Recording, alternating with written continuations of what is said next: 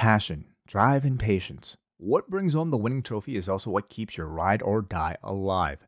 eBay Motors has everything you need to maintain your vehicle and level it up to peak performance. From superchargers, roof racks, exhaust kits, LED lights, and more, whether you're into speed, power, or style, eBay Motors has you covered.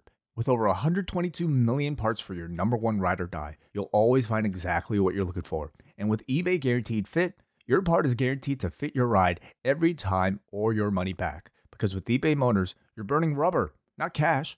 With all the parts you need at the prices you want, it's easy to turn your car into the MVP and bring home that win. Keep your ride or die alive at ebaymotors.com. Eligible items only, exclusions apply. At Parker, our purpose is simple. We want to make the world a better place by working more efficiently, by using more sustainable practices, by developing better technologies. We keep moving forward. With each new idea, innovation, and partnership, we're one step closer to fulfilling our purpose every single day. To find out more, visit parker.com/purpose. Parker, engineering your success. Hello and welcome to a special edition of the British X Wrestling Experience on postwrestling.com. I'm your host Martin and joining me as always are Benno and Jamesy and what a weekend it's been for wrestling. Three huge shows happening over in the UK and then, of course, all out over in the USA. I mean, Benno, you've uh, spent a lot of time watching uh, a lot of wrestling over WrestleMania weekends, and it certainly felt like uh, one of those weekends this weekend. Yeah, that's it. I kind of pride myself on the staying power of a WrestleMania weekend, you know, watching three or four shows a night over four days. And this one day with what three shows on it. I think it's actually killed me. I've got I've got a horrible toothache, which is probably brought on from the stress of watching the Coffey Boys have two matches on that NXT UK takeover. I've actually watched it twice because I've turned in a written review to post today. So imagine that. Uh, yeah, and I just feel I feel completely drained to be honest. And I don't know what it is. I think maybe I was wondering maybe it's the fact that you know we've just been through the G1 um, as you both well know, especially you, Jamesy. And I was feeling rested. I was feeling good. I was getting back into the swing of things. I was kind of not watching much wrestling. And then this weekend's hit me like a twin, ton of bricks out of nowhere. We're just so it's a, it's a silly complaint to have because there's so much great wrestling, uh, but it's a lot to get through, isn't it? I wish uh, I do wish they'd been uh, spread out a little bit, but yeah, I heard John Lister say something along the lines of like a, you know, the two main events on the two British shows both happening, you know, with a within a couple hundred miles of each other in the UK within like a 90 minute window. Like how crazy is it that that, that happens? So while there's a lot of it, maybe we shouldn't complain because God, it was a lot of a lot of very good stuff across all three shows. Yeah, I've got to completely agree with uh, John Lister there because, I mean, obviously it's been a bit of a turbulent time for the UK scene recently, and I found myself sort of like my interest been waning in certain cards and matches, and this weekend has just really like revitalized me, and we've had some fantastic wrestling over the mm. over the mm. course of the past two days. I mean.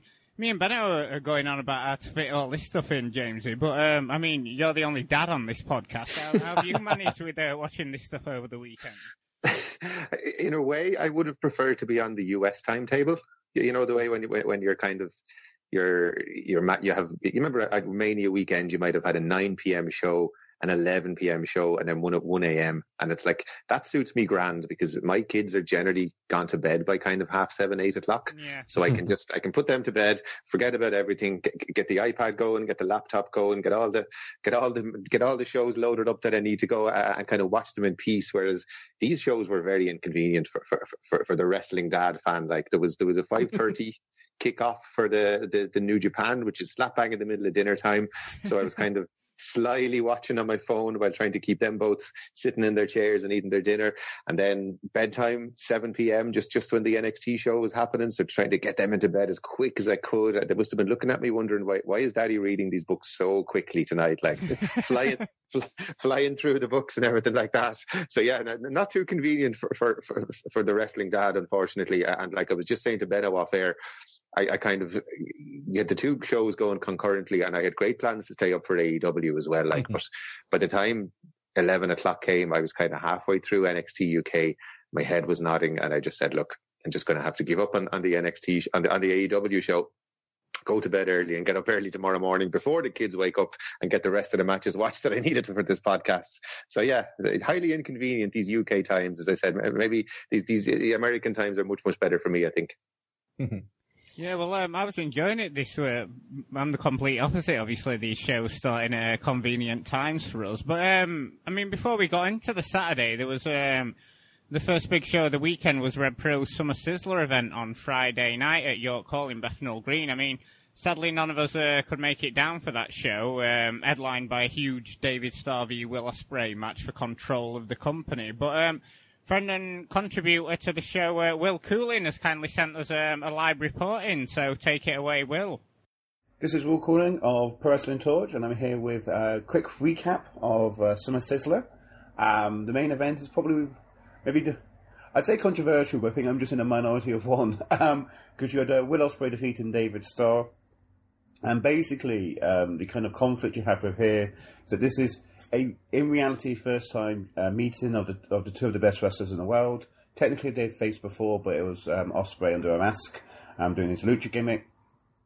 Um, and so I think a lot of people wanted this to be like a dream match, to be kind of a clean, no gaga match. But the storyline that Rev Pro really have done a great job of building for over 18 months is of this feud between David Starr and Andy Quinlan. Um, David Starr claiming that there's a conspiracy against him, um, um, whilst using every nefarious tactic in the book, uh, managing to get the fans to overlook that fact. And so the way they kind of, and so that dynamic meant you needed to have Quinlan involved, you needed to have cheating, you need you, you ideally had callbacks to all the time Starr used his personal official Shay Purser, and so what you got was 25 minutes of like just a sensational match. I was standing next to uh, Grapple Spotlights, uh, JB Houlihan, um, and I went to him at one point and said, "You'd think these guys had 10 matches together." Um, so intricate were the exchanges, um, the way they were they were reversing and countering each other's moves. And then you got a little gaga where um, uh, Starr they knocked the ref down. Starr um, threatens. Uh, Purser comes in and starts trying to help Starr to win. They then knock that ref down.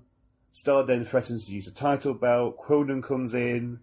Uh, they have a tug of war. Then Starr threatens to stamp on that IWGP heavyweight title. But he may not fear NXT UK, but he fears, but Quinlan fears Gedo. So Quinlan made sure to knock him out. Um, they then actually have Quinlan wailing on Starr. You then get a brief moment where they're literally threatening to do a boxing match. that looked like the scene from Mad Men, uh, where Pete Campbell has a has a boxing match in the office.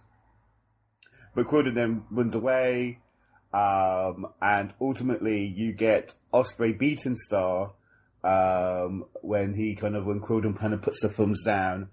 Uh, seems like maybe a heel turn for Quinlan, um, which will be interesting to see how they go on from there. But like to me, 25, 25 minutes is brilliant.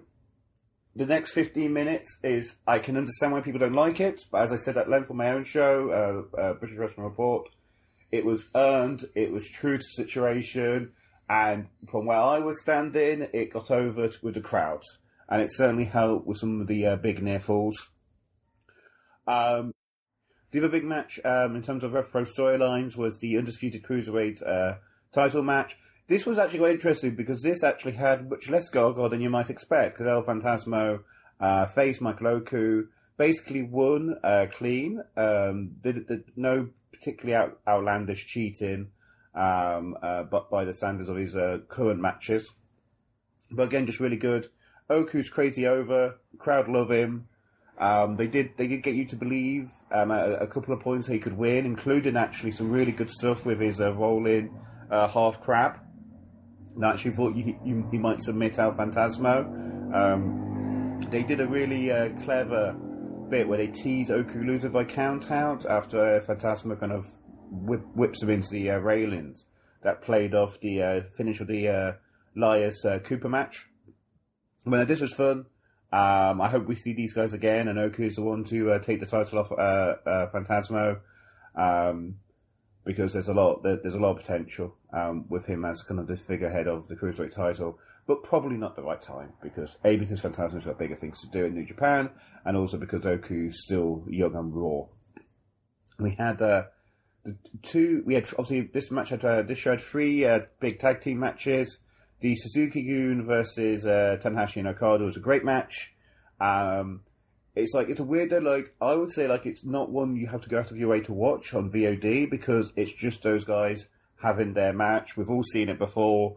The, of course, the point is it was special to see it live in York Hall where you're that close to everybody. Part of the the atmosphere, particularly because you've got this really cool dynamic um, in the UK of it of the UK becoming Suzuki-gun territory due to Zack, due to how often Minoru was over last year, which obviously we saw on a much bigger scale at uh, the Copper Box the next day. The other two matches um, were very good in ring, but both had their issues. So the the, the first tag team match was CCK, uh, Chris Brooks and Jonathan Gresham going up against Dan Moloney, MK McKinnon. Um, this this should have been a special moment for all four men. All four men kind of hark back to the uh, the Planet era of Fight Club Pro. Um, when Gresham, when the, the, the three Brits were kind of make it starting starting out in the business, and Gresham was coming over to Wolverhampton much more frequently than he does now. And the first ten minutes was was really good. Uh, Brooks and Gresham looked on point compared to uh, February. Um, um, Gresham seemed to be playing more of a baby face, which always suits him.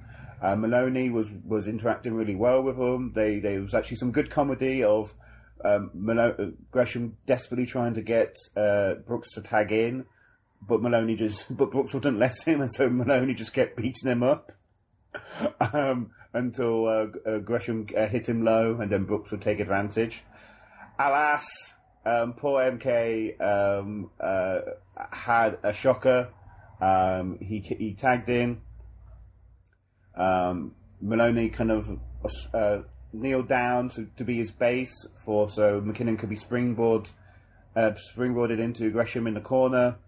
First attempt, he trips before he reaches Moloney and kind of lands awkwardly on top of him. They, they repeat the spot again. This time he trips on Moloney and headbutts Gresham in the leg. Leg uh, Gresham has to roll out, injured. Um, match is a, is is is uh, is cancelled, um, is is uh, due to the injury.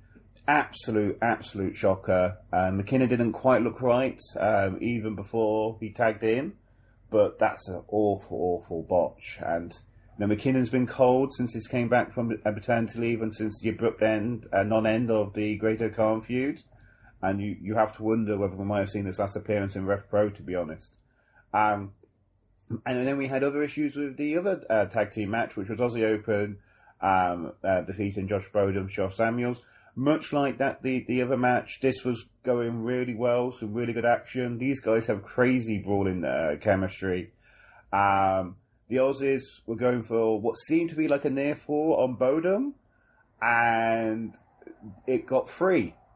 Although I think a lot of people have said from their angle, Bodom clearly had his shoulders up um, before three, and the referee had screwed up.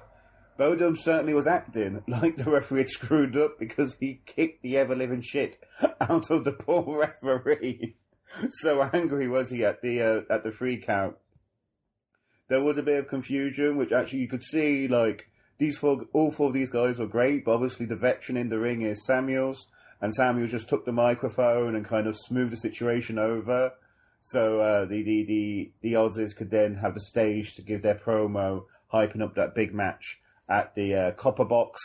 Um, the Oz like it was a great, it was fun for what it was. It ended too too quickly. It was, however, followed followed by a fantastic confrontation between the Aussies and Guerrillas of Destiny. Guerrillas of Destiny seemed like absolute superstars when they came out. Massive reaction. Um, the dueling chants between the Aussies and the uh, Tongans were genuine dueling chants, and the same in the Copper Box. You know, you had your Guerrillas of Destiny's fans, and they're really, guys. I saw it with my own two eyes. I wouldn't believe it if I hadn't.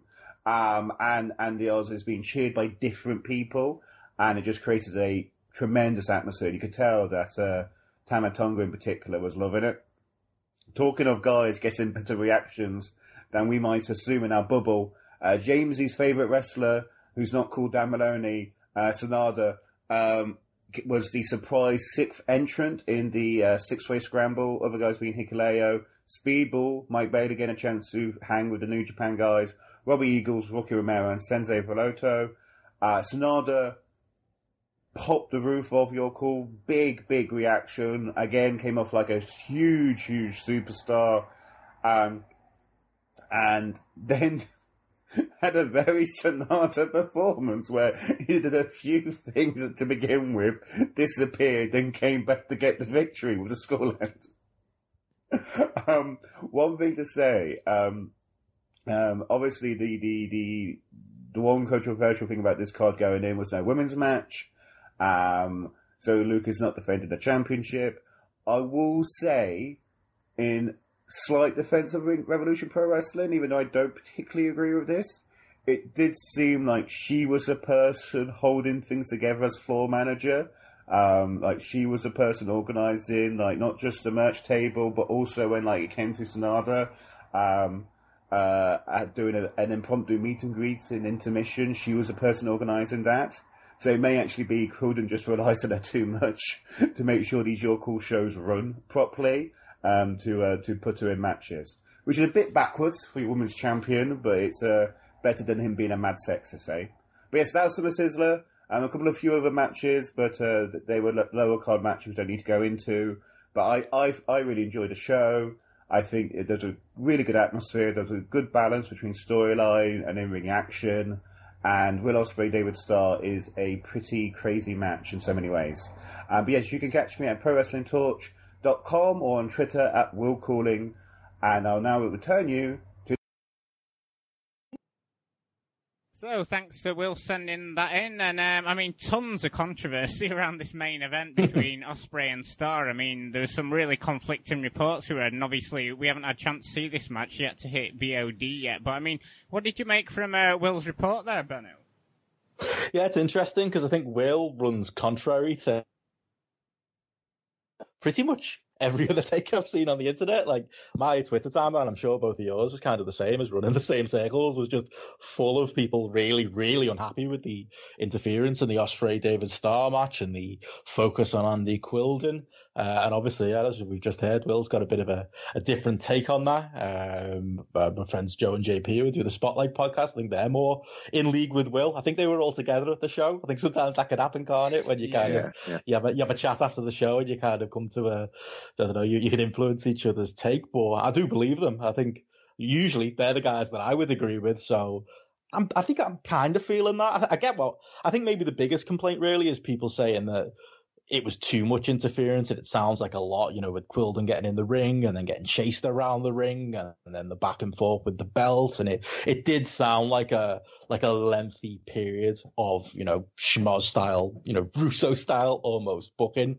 So I, I do kind of get some of the grumbling, but yeah, as Will says, I think this is what that feud was. Uh, it's, you know, 18 months or so of David Starr with heel referees and feuding with Andy Quinlan and, you know, but all of the, the stuff that, you know, that comes with that. And I think, yeah, that was probably what you should expect in a match with, you know, that kind of is, is put together to, to pay that off. I do have some sympathy though, because I, I think maybe, you know, maybe that doesn't forgive them entirely. You know, maybe that wasn't the direction to go with within the first place for a supposed sports based kind of promotion like Rev Pro attempts to be and being kind of the UK New Japan or New Japan UK as its critics might sometimes call it. So, you know, maybe that doesn't get them out of jail entirely, but yeah, I think that's kind of what I expected out of the match. So I wasn't hugely shocked, but I suppose yeah, if you were expecting, you know, it's Will Ospreay and David Starr, and you're expecting some kind of dream match. It sounds like well, you maybe got that for the first 15, 20 minutes. All the stuff tacked on the end wasn't for uh, for everybody's taste.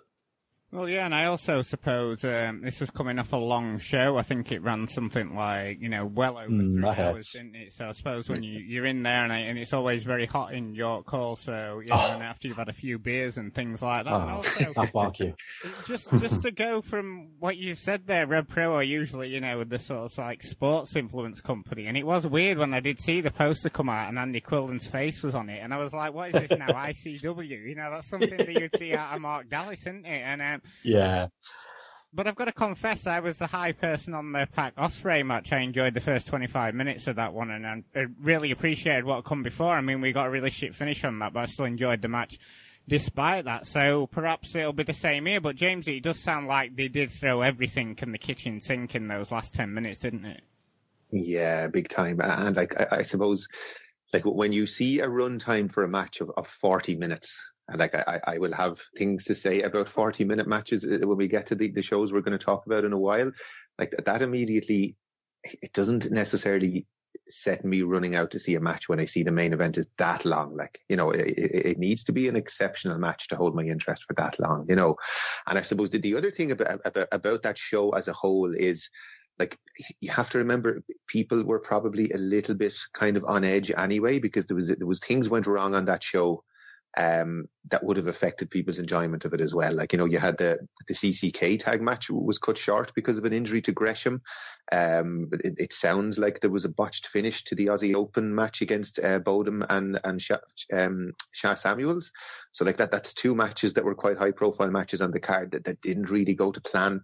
So like, you know, when you're at a show and kind of t- things haven't been going well, but you kind of look at that main event of Starr Ospreay and go, well, at least we'll get a great match there and then you get what was given. So you you know it's understandable maybe that people weren't annoyed, and maybe not everyone who was there is following Rev Pro in detail. Because in fairness mm. to Rev Pro, um, this is the as you guys said, this this whole thing was a culmination of 18 months to two years of a storyline. Like, you know, if we are to believe Rev Pro, David Starr has gone from the company and he's pretty much been the guy who's carried that company for, for the last two years. So like th- that deserves a kind of a major blow off, I think, you know, and I mean, th- there are parts of that storyline that needed tying off, like the heel referee thing, the whole controversy with the belt and that kind of thing. So in fairness to them, we criticize Rev Pro for not telling stories, and we, we criticize them before for being a dream match promotion. And then when, when they blow off a big two year angle and they tie up all the the moving parts of that angle in pretty neat parts. We still criticize them, so it's it's a bit you know if you're Rev Pro, you're kind of looking at it. Well, there are people ever happy with things, you know? So, um, definitely, like I can't wait to see it because it's it, it really had people like some people walked out of the building before the match mm. even ended. They were so angry. You know, other people were were you know couldn't believe that that there were people calling it. What did I see somebody say? Calling it Rev Pro's version of the ROH Madison Square Garden show, which I think is a bit over the top, you know. So, mm.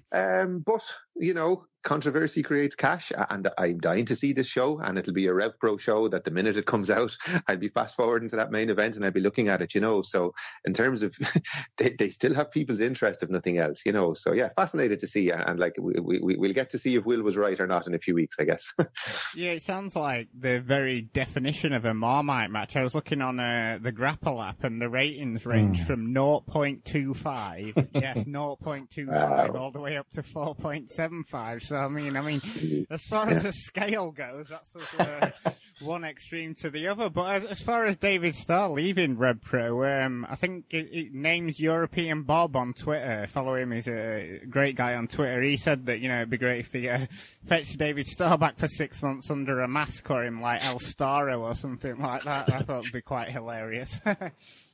Mm-hmm. So it'd be interesting yeah, you could do to that. see what they did do with somebody like that. Obviously, mm-hmm. that's a ridiculous notion, and you know they shouldn't bring him back under a mask. I just thought that was uh, quite amazing there from uh, names European Bob. But uh, moving away from that and on to you know shows we have actually watched. And um, before we get to the main stuff from the UK, we had a few.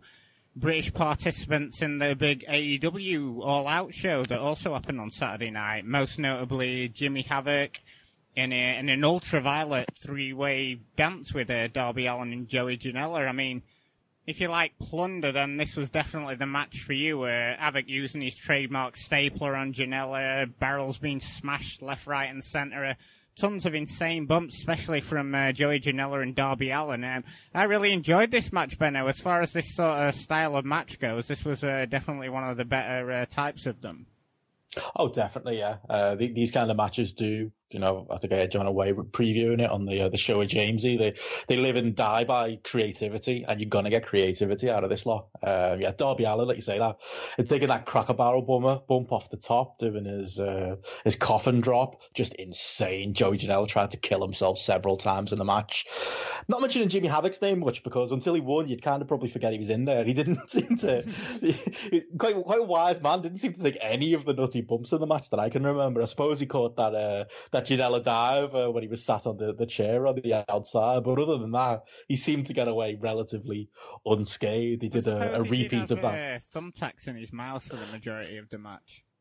I suppose there is that. Yeah, yeah, that's uh, that's pretty uh, pretty hardcore, I suppose. But yeah, they did that. Uh, that the repeat of that. They did the spot. I think it's super strong style. They've done it other times. Joe Janela and Jimmy Havoc, where they do the uh, where Janela ends up seated in the chair and he gets monkey flipped and he lands on the chair again. Great to see that in a in you know in a big building in front of a, a, a large audience. And yeah, I thought it was absolutely awesome. But yeah, Jimmy Havoc kind of he got the win, so he kind of gets the headline. It kind of shows what AEW think of Jimmy Havoc. They've obviously they obviously think that they're onto something there, but really, yeah, the stars of the match were really Darby Allin and, and Joey Janela being willing to to kill themselves to to get Havoc over. But again, bit of a, a statement of, of intent, I suppose. If out of those three, that's the one that uh, AEW maybe think they can they can get behind a little bit more. I suppose just before we jump into New Japan and WWE, what were your uh, thoughts on AEW as a whole? I mean, I enjoyed the show. I thought it was uh, way too long, but um, mm. I, I enjoyed the majority of it, and certainly seeing Arn Anderson coming out delivering that spine buster was, was a great moment they created there.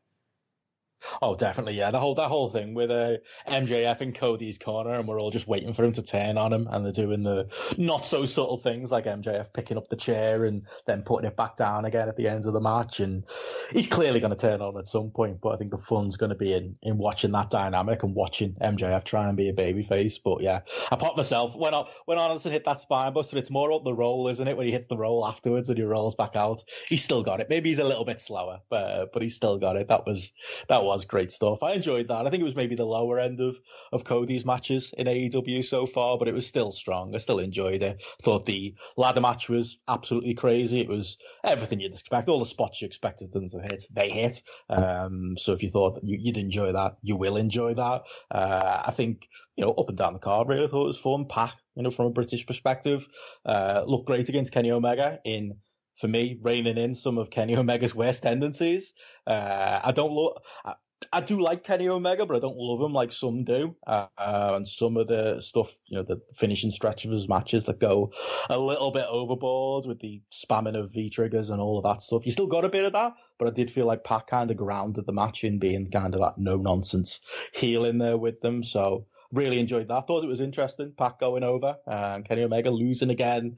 Pac coming in with this kind of air of air around them of you know everyone knows the story of them allegedly you know not yeah. being able to lose uh, and, and not be willing to lose to to Hangman Page um, when he was supposed to debut for AEW last so it felt like he got a little bit of heat from that and they kind of carried that on um, I do wonder I think was the story that he had like a five dates or something like that. He hasn't signed a full time contract. I'm sure I read that somewhere. Um, but they could really do some strong things with him. I think I'd have, I definitely have him at the top of the card as opposed to what we actually did get. Yeah, it's, it's weird with Pac, isn't it? It's, it's, where does he go from this Kenny Omega match now? I mean, um, I'm not. I mean, I don't know what a, a, match between him and Jericho would look like really for the championship. Mm.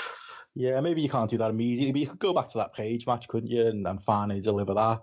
Um, at this point, I'd be putting him over Adam Page anyway, because I do think Adam Page kind of there wasn't really much buzz around him in that Jericho main event, and it kind of died a bit of a death. It felt very uh, you know those old WCW cards where like the undercard was full of you know such yeah. great action from the cruiserweights and your your Benoits and your Malenkos and your Guerreros and your Jerichos, and then you get to the main event and everything had kind of slow down to half speed and you get your quote unquote stars. Jericho kind of feels like he's filling that role at the moment, and yeah, Page unfortunately didn't feel ready for that main event. So if you want to talk maybe disappointments on the card, maybe there was that. Um, but again, you can easily rectify that. Maybe inject some Pac into your main events. Maybe get Kenny or Cody further up the card.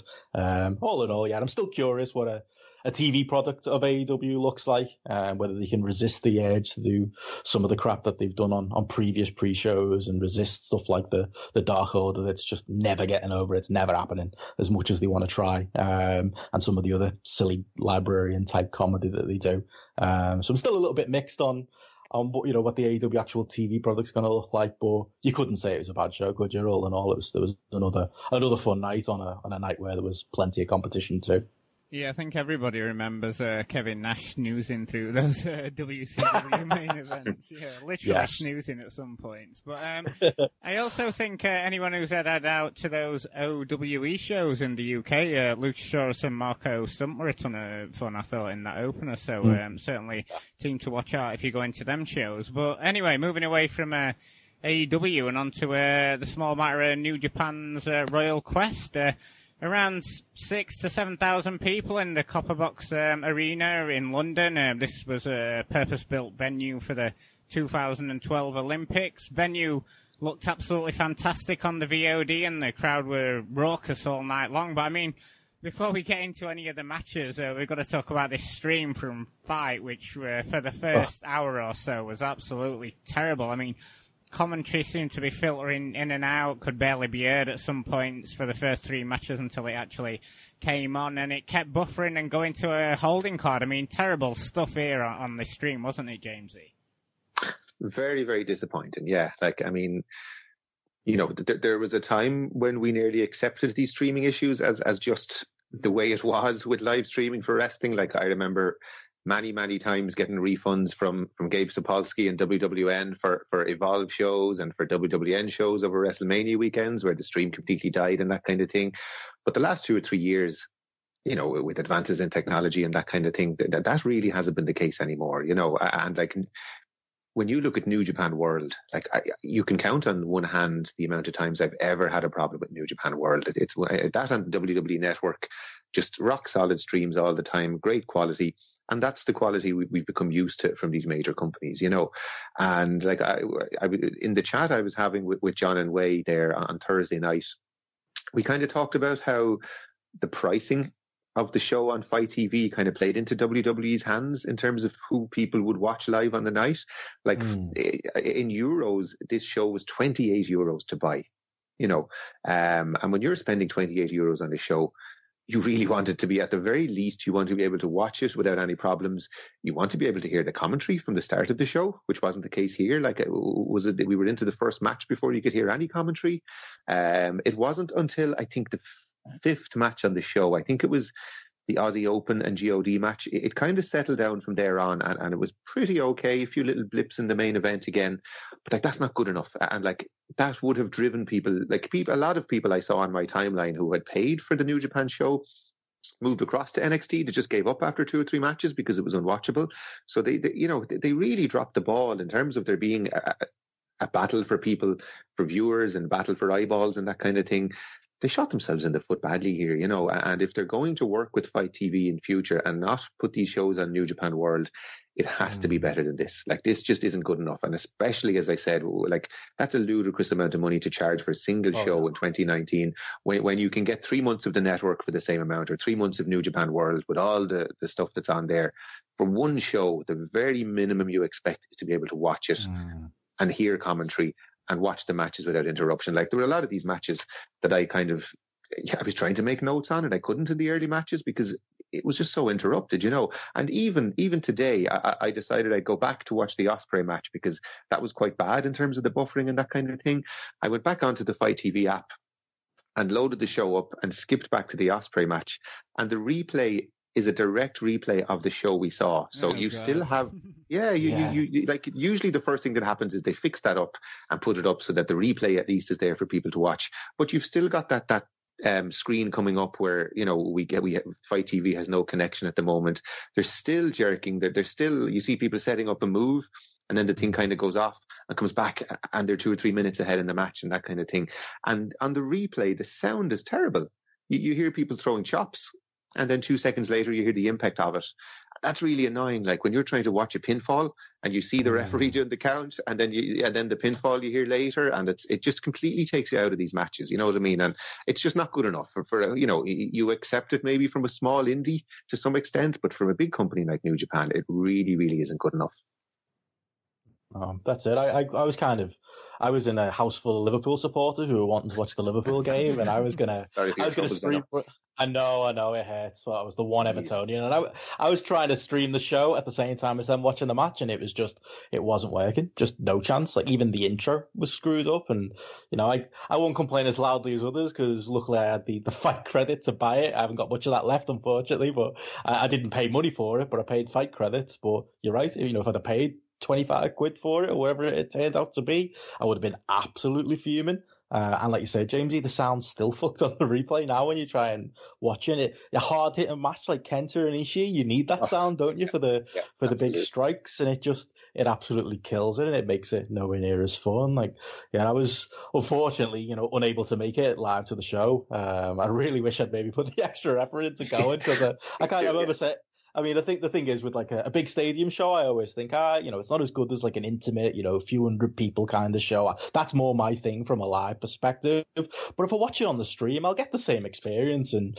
we didn't really. Like I was, we kind of left it, watched a bit of NXT Takeover, tried to, tried to go back to to the stream after that Liverpool game was finished, and tried to watch it on delay. And about 40 minutes in, it just froze and wouldn't play anymore. And I think the whole stream shit the bed at that point. So yeah, that's probably why I'm so knackered from spending the last 24 hours trying to catch up. Even the even the dodgy websites, the website you're not supposed to go and watch wrestling on, those ones, uh, even they have got the same version of the show where you know it's all messed up. So there's not even a backdoor way of doing it. The problem is on FITE's End and.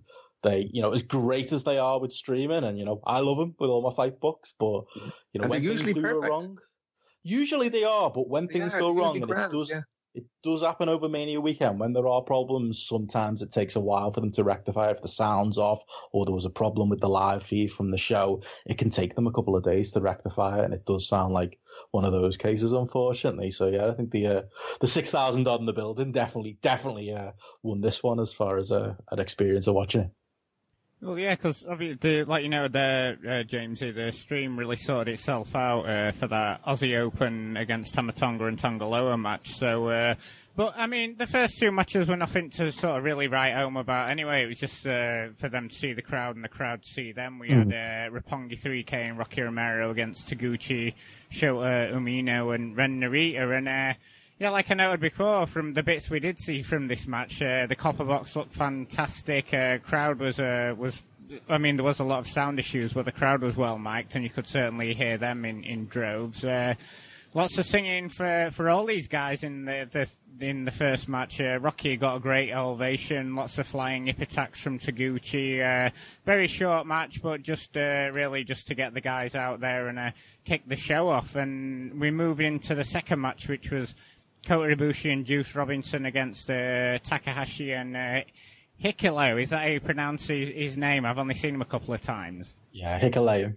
There you go. And uh, I mean, obviously the crowd were well behind Ibushi and Juice. Uh, probably the first time a, a lot of these people have seen Ibushi live. Um, Comms, uh, commentary sort of sort of drifting into this first match. Uh, we could only hear one of them, uh, so it was just him talking to silence, as it sounded like uh, from us watching on the on the stream. Um, yeah, similar to the first match. Uh, not a great great deal to get your teeth into. Just um, you know, uh, for the crowd to see Ibushi and Juice, and Ibushi is finisher for the win. Uh, nothing really in these first two matches. I didn't think here, Jamesy. No, no. Um, like the, the biggest takeaway from it is is literally how knowledgeable I think the fans in the building were, and how how into everyone they were. You know what I mean? And especially I think Juice and Ibushi. And like I, one little grumble I did see in the run up to the show what was Ibushi being in this match, you know, and Ibushi not being showcased in, in a major match.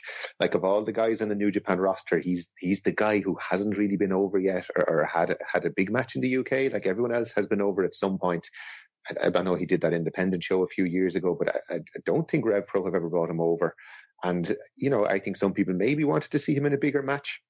My suspicion is that maybe it's just that ankle injury and, and he's, he's just taking it easy at the moment and giving it a rest because, I mean, the, the match was nothing. You know what I mean? It was just a mm. chance for the crowd to see Kota Ibushi and a chance for the crowd to see Juice Robinson. Two guys were massively over. And yeah, as I said, the, the big takeaway was just the receptions, even the young lions, like the receptions they got. You know what I mean? It's, it's, and that's the thing that New Japan need to be keeping an eye on. This is a hungry crowd for wrestling, a knowledgeable crowd that treats their talent like superstars. Even the guys who are the young lions, they're treating them like like these major stars, and that's going to be huge. I think in, in maybe New Japan coming back in future.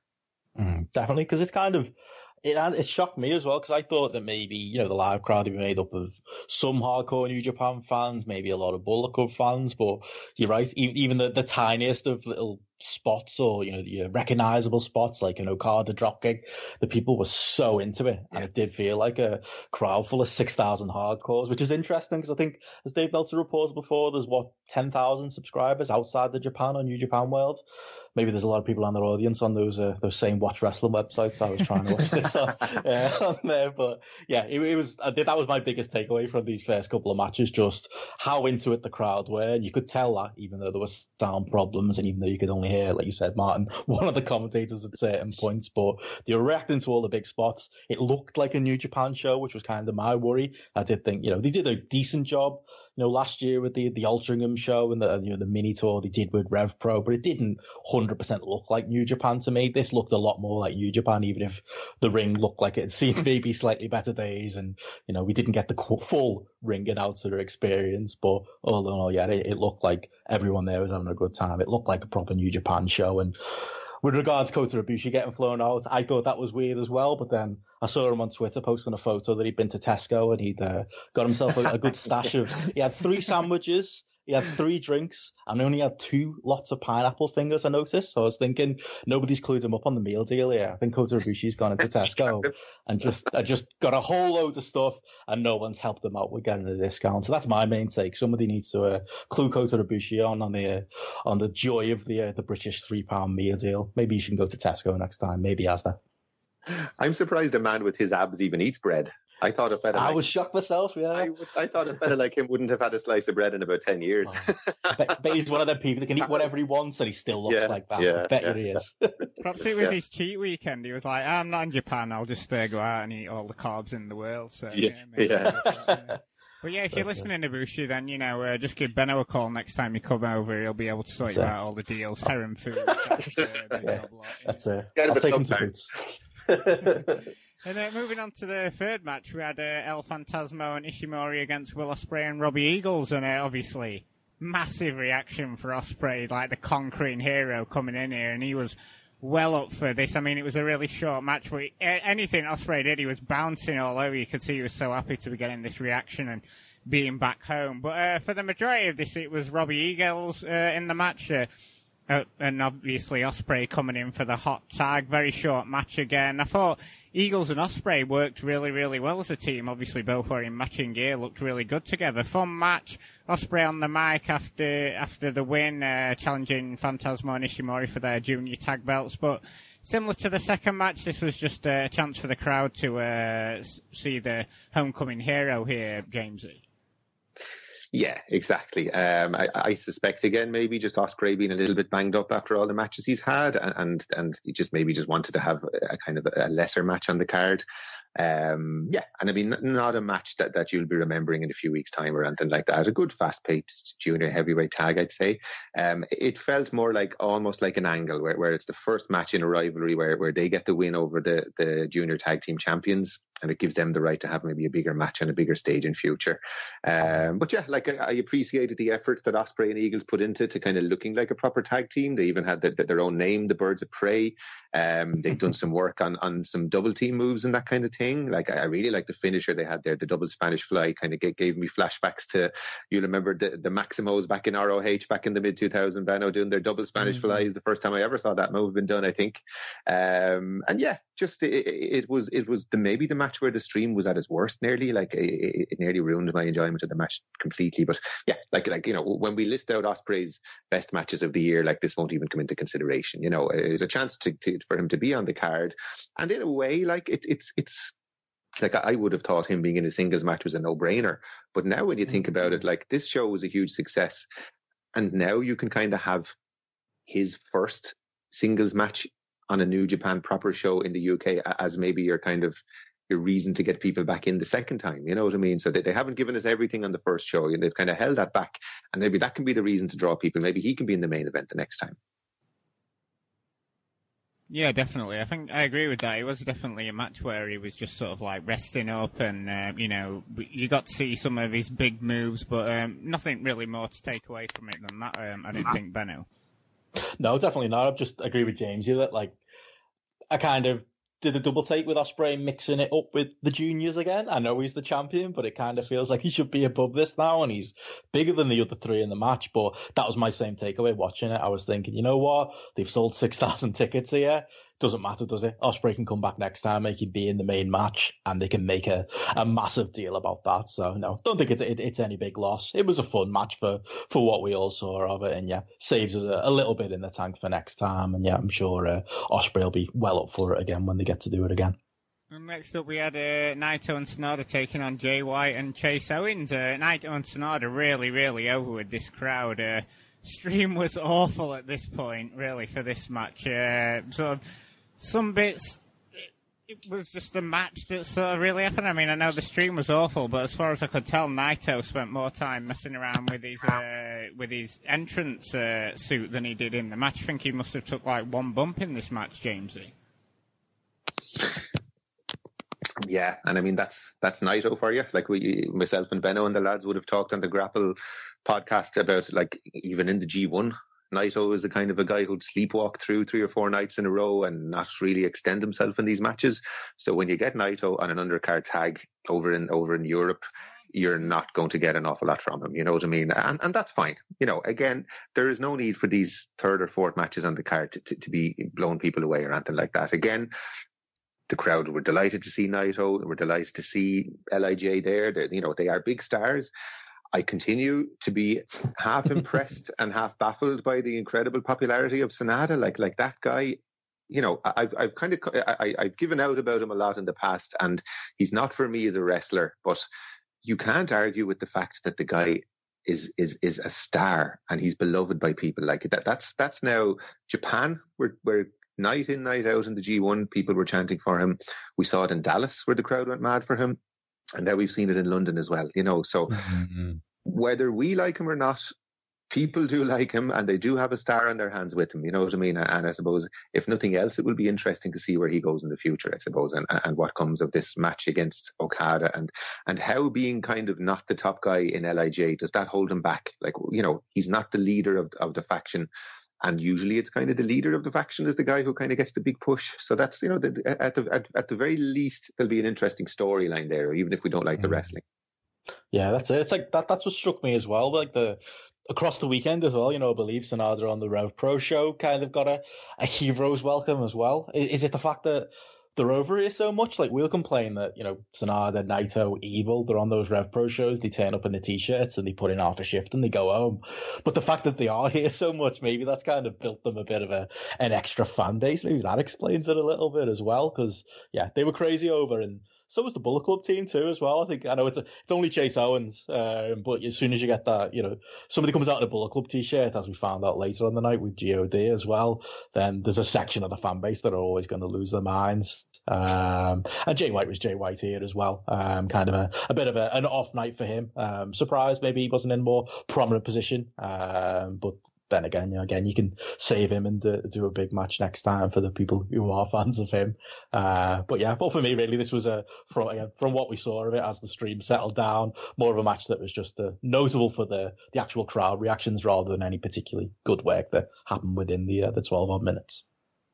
And then moving on, we started getting into uh, the really good stuff on this card as we had uh, God taking on Aussie Open. Obviously, Aussie Open won that Rev Pro tournament uh, with the final match on, on the Friday night at Summer Sizzler uh, to get a shot at the uh, at the tag titles. And uh, Aussie's got a great ovation from the crowd here. They had uh, new gear and they looked like they really belonged with the Bullet Club members here. I thought we had a a really mm. long dueling chant start the match. Uh, I mean, God were on the offense for most of the early going, uh, cutting the ring off and keeping Fletcher away from Davis, which always works well for them. With um, with um, the Davis getting the hot tag from Fletcher, and it, it really picked up. I mean, we had um, some annoying outside interference from Jado. Um, we had splashes and headbutts from um, from God, only getting two from Kyle, and after a comeback from the Aussies, GOD at the finishers for the win. Um, really impressed uh, from Aussie Open here. Um, I was always worried when they talk mm. about them heading over to New Japan, they might not look like they fit, fit in, but um, definitely now they've uh, upped their gear and um, and they certainly really impressed me here, Benno. Yeah, I think that was the biggest negative going against them, uh, the look thing, and I've kind of expressed that in the past, and I think you're right. You know, as Kyle Fletcher's gotten bigger and Mark Davis has gotten smaller, it's been less of an issue, hasn't it? It's still not perfect. They do look a little bit indie, but they had the the fresh gear here, didn't they? And they kind of they did, you know, look like they were they were well up for the occasion. Uh, I think they've always I think that problem's always been, you know, we always hear.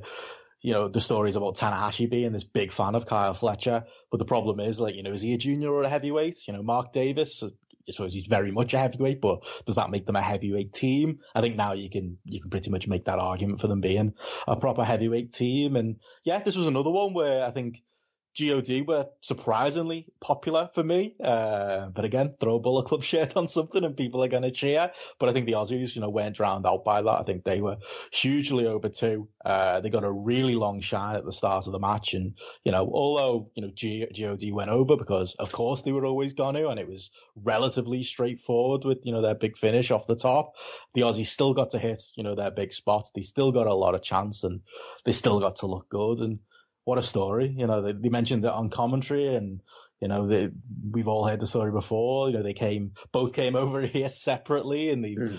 they you know, they, they, I think they were aware of each other before, but they, you know, they didn't really know each other too well. And then they started teaming in the UK, and as they'll always tell you, they, they are a UK team because of the fact that that's where that chemistry developed, and this is where they've, they've gotten so good. So, as much as it's kind of a success story, you know, from Australian point of view, I think from a, a BritWres point of view, it's a success story, and yeah, hopefully, you know, New Japan Japan took a look at them. Um, and hopefully, you know, with that Rev Pro relationship, tag leagues coming up, they can use them there as well. Because again, you know, some minor con- you know, concerns about maybe the look in the past. I think I'm over that now myself, and hopefully, yeah, you know, New Japan are too, and they get that shot because I think if they were in tag league, they could they could definitely uh, give that thing some life. Uh, maybe one of the the duller periods of uh, the New Japan calendar each year. Yeah, because I mean, as much as they are from Australia, I mean, uh, Mark Davis was all over Twitter this uh, past week saying that you know him and Kyle might have been uh, mm. born in Australia, but they were certainly made in the UK as far as wrestling goes. So yeah, I think they've certainly taken on the country as their own now. But um, James, yeah, I mean, uh, God obviously uh, usually get a lot of flack, but I thought they were pretty decent in this match. Yeah, like I, and I think sometimes the criticisms the criticism they get as a tag team is a bit harsh. I think they're a perfectly decent tag team. Um, I, I, like. I think a lot of the criticism comes from when Tama Tonga kind of shows up in the G1 as a singles guy, yes. and he's probably not at that level. And that's fair enough, you know. Um, and like none of us missed him this year in the G1, I don't think. But but God as a tag team, I, I always find are, are, pretty good. Like I, I think they suffer more than anything from just the staleness of the tag division in New Japan, where it's it's it's almost feels like it's the same two or three teams wrestling each other over and over and over, and the same feud being recycled uh, until everybody is sick to death of it. You know what I mean? But like here, I, I thought they were good. Like they, can work at a pretty fast pace. Um, I've seen them have some great matches with the Briscoes and ROH recently. Um, so when they're in with the team that can go, they're well able to keep up. Um, and I thought this was a good match. Again, I don't think it was anything blow away. I think the big takeaway from it is that if it was an audition for Aussie Open to kind of go to New Japan and get into New Japan, I think they passed it with flying colours. They looked like they belonged. They they felt like stars coming out. And as you guys said, a real feather in the cap for British wrestling that, that two guys could come over from Australia, start at the very, very bottom, working small shows, and this is the stage they end up on, purely based on their work. Like they haven't really gone to America an awful lot. Um, purely on their work in Europe, they've managed to get to this stage. And like that's, that's the strength of British wrestling that, that, that, that people can improve and that people can gain a fan base and and it is a route into the highest level for people you know what i mean and like i mean with with the way it has been cleared out lately that's probably more true than ever before and if you're a young wrestler you know coming through in a territory where there isn't an awful lot happening you know, the same thing happened to El Phantasmo. He was tiling away in in kind of the, the northwest of Canada there for a long, long time, not really getting anywhere.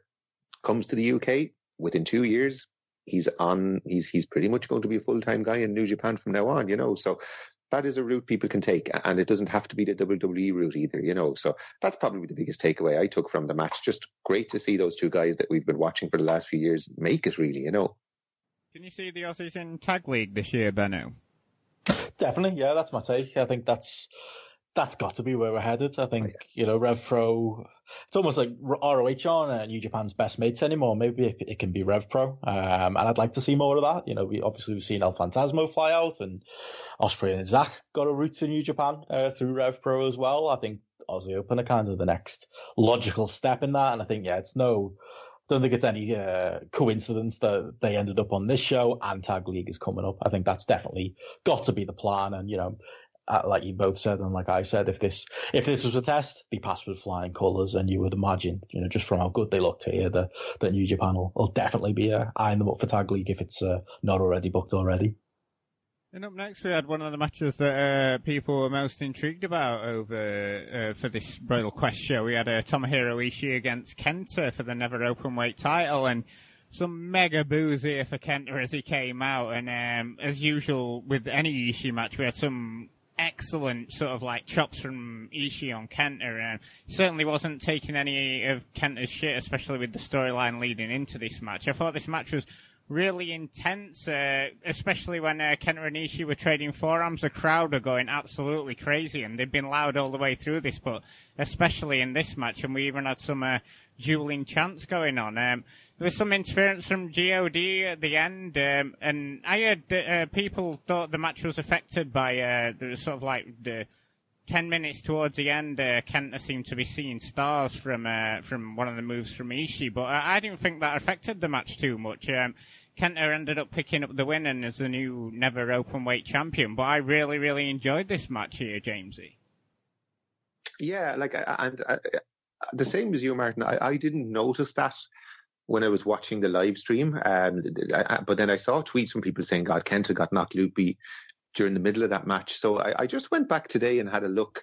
And, and when you kind of look at it, knowing or, or, suspecting that it has happened, you can see a point where he himself and Ishii they kind of they trade these snap German suplexes, and Kenta kind of takes the suplex from Ishii right on his neck, and he gets up and he kind of goes to throw. He, takes a while to get up, and then the next move he goes to throw is, is this kind of a, a discus, kind of a rolling forearm but he just kind of collapses into Kenta, and he definitely is out of it for a while.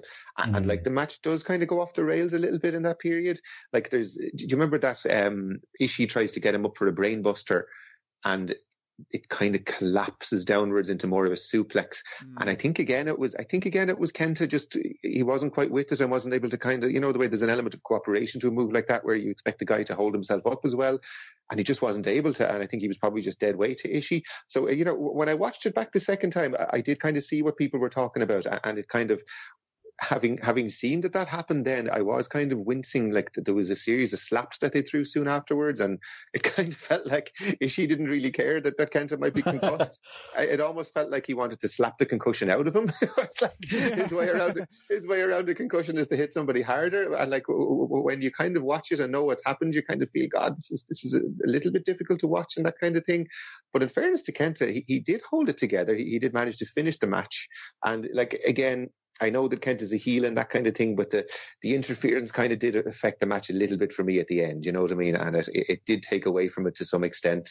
But like, I definitely feel that Kenta is better as a heel. Like, eh, eh, you know, I, I had some reservations about him in the G1 where there was a chance for him to be a heel and he didn't lean into it properly. Kenta being a dick has always been the best Kenta, even back when he was in his prime, when he was being dismissive of his opponents and that kind of thing. And he gets to lean into that a little bit more now and he's not able to go like he was able to go 10, 15 years ago. Like that's not the Kenta that's here anymore. So to be able to work a kind of a more methodical heelish style definitely suits him better at this stage of his career. So that's my big takeaway of it that, that I, I feel like I will enjoy heel Kenta an awful lot more. Um, even though there will be the inevitable interference that comes with that, I suppose. Hmm. It's interesting because I, I kind of, I mean, I agree. I think Kenta, this story with him, you know, coming out with the belt, right time to do it. The never belt doesn't mean anything anyway. Uh, you can change it at, at, a moment's notice, but to give him kind of a belt, even if it is only the never belt, and solidify that heel to the heel turn, and you know the amount of heat he got for winning, the amount of heat he got at the start, I thought that was all good stuff. But interesting you say there, James, about watching it twice because I was about to to disagree and say, yeah, for me. I think my problem was I watched it with that knowledge. I didn't get to see this match live. I only watched watched okay. it maybe an hour after it happened, and I was watching it with the knowledge of the fact that Kenta was knocked out, and you can't help but look for it. So I think, I think it kind of changed my mentality yeah, watching it because yeah, it, yeah. it kind of I was really enjoying the first 15 minutes of the match, Yeah, maybe, you know, first 10 yeah, minutes yeah. of the match. And and then, yeah, it did. I think because I was watching for it when he's out, I kind of picked up the same thing as you. That I think there were points, to be fair to Ishii, where, you know, instead of forearm in the head, he was kind of getting a bit of shoulder. He was trying to be nice, but Yeah, then there did come a point where, yeah, they were both sat on the floor and just exchanging bombs anyway. So at that point, you'd almost feel like Ishii's like, come on, man up, let's go. Let's do some more, let's do some more hits to the head. yeah. I heard I heard CM Punk talk about it. He did uh, uh, that interview, didn't he, over the weekend, and he was saying there's like a, a bit of a toxic men, uh, masculinity mentality in wrestling where if you hurt, you don't want to admit it, and you want to just and people work through injury and never want to admit that they should maybe be taken out of big matches like this. It was never happening with a Kenta and an Ishii, but it did make it maybe a little bit uncomfortable from my point of view, just because I knew what had happened, and you know maybe the like you said, the interference at the end would have maybe soured me on the match a little bit anyway, because I, I didn't love that. I thought it was a little bit excessive, um, and it went on a while um, with the Tanga Loa and Tama Tonga stuff. But again, it does play into the story, so I can't really defend Rev Pro, you know, earlier in the show with the David Starr stuff, and then say that this doesn't fit this story because it does. It fits what Kenta is now, um, but it did for me feel like a match where maybe the first ten minutes were the strongest, and then for a variety of reasons, maybe the, the second uh, 10 minutes just weren't quite as strong. But again, I think it's uh, a lot that comes down to the perspective and the uh, the mentality you're watching the match with. Yeah, I think I, I completely agree with you there, Benno. Obviously, nobody wants to see uh, you know people going out injured and, and getting sort of like knocked off and unconscious in matches. But yeah, watching this without that knowledge and not really picking up for it, I uh, and certainly the crowd played a large part for this because they were so into it, and I think it got me more into the match watching it, especially when they were trading those forearms and everyone was going Oh, yeah. crazy for it. I feel sometimes a, a crowd can sort of like really, you know, put a match over the edge, and I think they really did for me on this one. But uh, yeah, thoroughly enjoyable match, and then we were into the big two main events of the show as we had uh, Zack Sabre Jr. taking on Hiroshi Tanahashi for the British Heavyweight title, and um, another great match uh, f- from these two. But um, it was interesting, and I, I was looking through the lineage uh, with Tanahashi. I thought it was pretty shock win him getting the title here, and uh, obviously holding the uh, British Heavyweight title. I was looking at the lineage of this thing, and uh, the first holder of this title was Avi Mayan, and it's had other had other holders such as Sha Samuel before it was uh, it was just an IPW belt before it got um, enveloped into uh, Rev Pro. So interesting lineage of this title I noticed, uh, but another cracking match from uh, these two, uh, Jamesy. Absolutely, yeah. Like, and the I, I think this was their seventh match since Zack went to New Japan in 2017, and you know y- you would think that the match happening like it only happened at MSG, it happened in the G1, so it happened. I think this is the third or fourth time it's happened this year alone. And normally when that happens, my interest in two wrestlers would start to wane a little bit. And if I see it announced again, I'm kind of thinking, oh, do I really need to see this match again? But I, just feel like these two have incredible chemistry. And I feel like they, they, they all the matches they've had have been excellent. Um, I think Tanahashi likes working with Sabre because you know, a big, an underrated part of Tanahashi is his mat work. And like I always talk about Tanahashi in terms of he's one of the best guys ever really in the history of wrestling in terms of how he's able to make the opening maybe 10 to 15 minutes of a long match interesting. And like I have a big serious bee in my bonnet uh, about New Japan, how often those long New Japan matches, the first 10 or 15 minutes, you could nearly skip and just get to the end part. Whereas I would never think of doing that for a Tanahashi match because he's such a good mat worker. And here, like they were doing some great stuff on the mat, you know, just, just, just the first five or 10 minutes, just, just phenomenal mat work.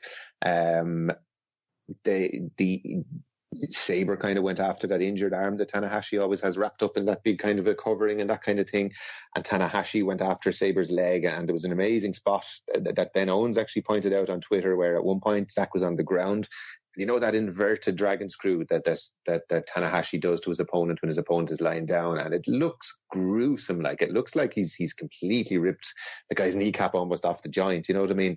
Um, and he did that, that that dragon screw to Zack, and Zack really sold it well throughout the match. And a little bit later, he went for the European clutch to try and get a pinfall on Tanahashi, but the, the leg gave way under him, you know. And when I see that kind of nerdy kind of tiny details of selling in a match like that, that's right up my alley. And I, am always going to be throwing all the stars at a match like that, you know.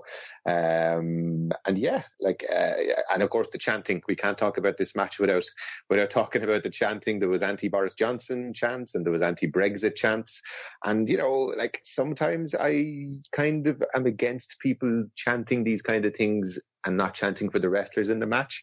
But in fairness, like Zack has made his his hatred of the Conservative Party s- central to his his um, character in New Japan. So uh, I had no problem with it here, you know. And in general, I thought this was quite a good crowd in terms of the chanting. Like for the most part, they were chanting for the guys in matches, and I forgive them this one little, especially when it's against Boris Johnson. We, we'll always forgive that, you know. Yeah. And like, and as you said, Martin, like fascinating that that Tanahashi of all people will be the Rev Pro champion, you know, because um, he's not a guy who comes to the UK very often, you know, like there's a kind of a core group of guys that New Japan send over, like Ishii, Minoru Suzuki, um, the LIJ guys come quite often, but Tanahashi hasn't been over in a long time, you know, and I, I wonder how often he will even appear on, on shows, or, or will the next time he defends that title be maybe at, at Wrestle Kingdom or something like that?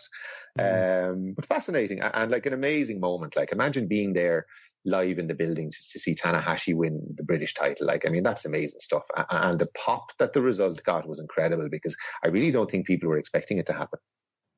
Oh yeah, that's it. That that shouldn't be lost. That's the big thing. I, mean, I wish this was one of the big moments where I wish that I was there. Tanahashi yeah, coming out, his, his mane of hair and his, his great jacket, and I saw you know some people we know were front row, you know, taking photos of him just walking down there. I thought, oh, I would have loved to have been there, or even have been there for the the Rev Pro match the night before, just to see that and get to see a big moment like that with a Tanahashi, you know, clean high fly flow win, and get to see a match that's like you said, James. I think we're maybe a little bit spoiled from seeing so many of these matches with these two, and you kind of take it for granted how good the chemistry is and how good the selling is and how much fun it is watching Zack try and pretzel, pretzel Tanner and Tanner try and come back and do the same thing. Um, but I thought it was a, a nice twist on their on their usual great match and, and a match I really wish I was there for. But yeah, both kind of picked up on something there that I, th- I did think was interesting. You know, Tanahashi being Rev Pro British champion. I mean, you mentioned Martin about the history of the belt, and you know, just just looking at it. I mean, if you look at the last few Rev Pro British champions.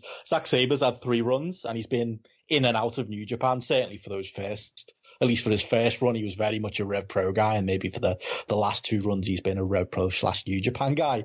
But if you do look at that British title, kind of the, the, the recent reigns, it goes Tanahashi, New Japan guy, Zack Sabre Jr., New Japan guy, Tomohiro Ishii, Minoru Suzuki, New Japan guys, Ishii again, then back to Zack, Sabre, even as far back as Shibata you know, to, to, to, kind of get out of saying a New Japan guy, uh, you know, AJ Styles as well, you kind of have, to go back to Marty Scurll before he started working New Japan and even Colt Cabana in 2013 14. And it does tie into something that worries me a little bit about Rev Pro right now. I get why they're doing it because it's, it's Tanahashi. If it's like putting you know, we moan about progress being too in bed with WWE, but if they put the progress belt on John Cena, I think I'd forgive them. John fucking Cena. You know, it's Hiroshi Tanahashi. It's not, you know, Keith Lee or some other scrub that's not getting used on NXT TV. It's a genuine star. So, you know, it's fair enough from that point of view, but I'm a little bit worried. You know, David Starr, you know, let's see whether it sticks with the, the loser leaves town stip. El Phantasmo looks like he's going to be working a lot more New Japan, so he's not going to be around if the Aussies disappear for a month for Tag League as well, maybe we should be careful what we wish for because that top end of the Rev Pro card is there's not much there. You've kind of got Japan well. guys and Pac as well. Yeah, he's Pac not going to be around all the time. now, so he won't be around. He's been on a lot of yeah. those smaller shows and, and, drawn good houses for them. Like so, that was a tweet okay. I put out during that show, thinking like if all these guys leave Rev Pro, mm. what are we hmm. left with? Chad yeah. Samuels, MK McKinnon, Moloney. It's it's grim well, enough. Michael like you know, picked up an injury on that Friday show as well, and he's like the hot up and coming star. Yeah, and they're losing, oh might be losing him for a while I reckon, as well. Really? Eight, kid, eight kids left uh, to go and take yeah. the Jack Stars on NXT UK, so. I was going to say, if Michael Oku leaves his phone lying around, Danny Quildan should grab it and block all of NXT UK. exactly. Like, that feels like something primed to happen anytime soon, doesn't yeah. it? Um, yeah, so maybe while I'm, I can be critical of them, maybe leaning too much into the Rev Pro relationship, but can you blame them? At least if they know they've got a few dates on Tanahashi and they know he's going to draw, then there aren't many other good options there. You can maybe blame Rev Pro for that for maybe not making guys, but it's kind of a symptom of of the situation they find themselves in right now, isn't it? That maybe that's the that's really the best bet. Yeah, because it, it's funny because I mean you'd think that uh, Andy Q would be getting on the phone to uh, to Tony Khan as well to see if he can uh, mm. strike up a deal with them because it seems as um, I mean we noted earlier there's a couple of um, AEW guys coming for that over here for that OWE show and obviously that's a different kettle of fish altogether but you'd think maybe someone like Pac might be available for some matches, and, and like you noted there, James, he's certainly someone who could fill the uh, void in the main event scene. But he's going to be doing more and more AEW shows, and he's he's going to be in their TV rotation, then even he won't be available. So it will be very interesting to see. I mean, it's been a very tumultuous year for Rev Pro, hasn't it? So it'll be interesting to mm-hmm. see how mm-hmm. the end of the year, because they've got another big show coming up in December. They usually have that big December show, so will Tanahashi be coming over for that? Is there any major New Japan shows going on this on in December? Not that I can think of. I don't know. Yeah, but like you would hope that as part of the deal, you, you get Tanahashi for a few. Like, what really do Rev Pro get from it if if the next time that's defended is say on a Wrestle Kingdom? Like that's that's there's no apart from a big pop on a show that wasn't theirs, like a New Japan show what does that do for them? You know what I mean? And, and, and like that's the other that's the other thing I was thinking about as well is um remember the last time New Japan came over, it was very much co-promoted with Rev Pro. So Rev Pro were mm. directly involved in it, and I assume got got a nice cut of the money that was made from those big shows. This was a pure New Japan show, so it it, it almost like Rev Pro were kind of edged, pushed to the side a little bit, in the same way that New Japan have now started running their own shows in the US and and ROH are kind of getting pushed out where they don't co-promote with ROH anymore. They just they're just doing their own thing now, and it's a little bit like this relationship with New New Japan has with these smaller companies. Like it's like they kind of they use the smaller company to kind of get a foothold in the country, but but their ultimate aim is to start running their own shows in the country. And yes, they, they get to piggyback off New Japan a little bit by having the show on a Friday night and that kind of thing, but you know, as I said, I question the value of Tanahashi having it if the next time it's defended is, is in January. That's mm. that does Rev Pro no good, really. I suppose looking at it from a from a positive, you know, Tanahashi having the belt might put more eyes on your promotion because you know the people watching New Japan might be like, oh, this Rev Pro title, you know. But then if they're not putting on cards that people are interested in watching, then that also affects it as well. And I don't think they're quite at that Ring of Honor stage because obviously um, I failed to mention earlier, Andy Boy Simmons came out to do commentary on this match as well, and the title is still being defended on New Japan show. So I don't think they're quite in the Ring of Honor category yet, but it, it, it is interesting how much they are getting from this relationship in terms of, you know, the title might be getting exposure, but then they're affected by the fact that if, like you noted, they're putting the belt on people like Tanahashi, but then he's not going to be available for the dates to defend it, is he? So so yeah, it will be interesting to see what happens in the next few months with Rev Pro. But uh, moving away from that and on to um, the main event, which was uh, Okada defending the IWGP Heavyweight title against Minoru Suzuki, who, for me, as far as the relationship between uh, Rev Pro and New Japan, I think Suzuki has been fantastic every time he's been over here. I mean, I know he's not been over here that much, but he's tag team with uh, Zack Sabre Jr. and then obviously his wars he's had with Ishii twice on, on Rev Pro cards and he was absolutely fantastic here and, and this match was absolutely brilliant. Everything you could possibly want out of a match between these two. I mean, the main moment that was like the pinnacle of this match was uh, for me was when Okada and Suzuki were just trading forearms in the middle and then sort of like egging each other on to, you know, have a go, you know, come on, take me on sort of thing, which is perfect what Suzuki does in every match. And even though you knew Suzuki wasn't winning the belt here, there were moments towards the end where you were like, is he, is he maybe? And I think the crowd were feeling that as well because they'd been hot all night. But for this match, they were like on fire, especially Suzuki's entrance. I don't think I've ever heard anyone chant uh, his, his entrance music as loud. But James, the absolutely fantastic match here. And certainly, a, uh, a masterclass in how to get as much out of as least because these guys were mm. flying all over and put, you know chucking absolutely yeah. everything and it was a nice slow burning match and certainly a fantastic end to a, a fantastic show. Oh yeah, like the, this was this is my kind of wrestling, you know, and like from New Japan's point of view, that Kaze ni Nare and how loud it was, that's a justification of of how often they've sent guys like Minoru Suzuki over. You know, like he's by being on those Rev Pro shows so much, he's established to the UK audience. You know, like like I always think back to the conversation we had a couple of months ago about Defiant Wrestling going out of business, and um, they were maybe the first ever UK company to bring Minoru Suzuki over. And do you remember seeing those photographs of Suzuki sitting on his own at a merch table? Yeah. And and and and the fan base they just didn't know who he was and nobody went near him for autographs because they didn't know who this guy was. And you fast forward now to 2019, and he's coming out in front of six or seven thousand people, and like I've watched an awful lot of Minoru Suzuki matches over the year. I've followed his career in great detail. I don't ever remember a louder Kaze ni Nare chant than that. Like that was spine tingling stuff. You know what I mean? And then, and like you think that's loud. And then Okada comes out and like you talk about a, a superstar, you know, like you, you, think of these guys as, as stars in Japan. This guy is a proper international superstar. Like the reception he got was unbelievable. So like even before the bell had rang, I was completely emotionally invested in this match. Like I felt like I was watching two of the biggest stars in the world in front of an audience who loved and appreciated them. And it felt big and it felt special. And, and, and you know, it's the kind of feeling I'd only get from maybe a Tokyo Dome main event or, or, or a a G1 final or something like that. I felt like I was watching big time wrestling, you know, and, um, I was actually glad that I listened to, um, the PW Torch, Alan and, and, and our friend Will Cooling had put out a podcast during the week, and they had both kind of put the idea in my head that it's not completely out of the realms of possibility that they would put the belt on me on Minoru Suzuki. So like I'm glad I listened to that because it kind of it got me thinking about the possibility that he might win when before I would have completely uh, almost dismissed it. You know what I mean? Like, but to me this was a phenomenal match. Like, like you know, I, I I talked earlier about Okada and and I find more and more that his matches are, are, are, sticking to a formula, and I find that the opening segments of his matches can be quite formulaic, and I find myself being quite bored by them and kind of wanting him to get to the to the finishing sequence.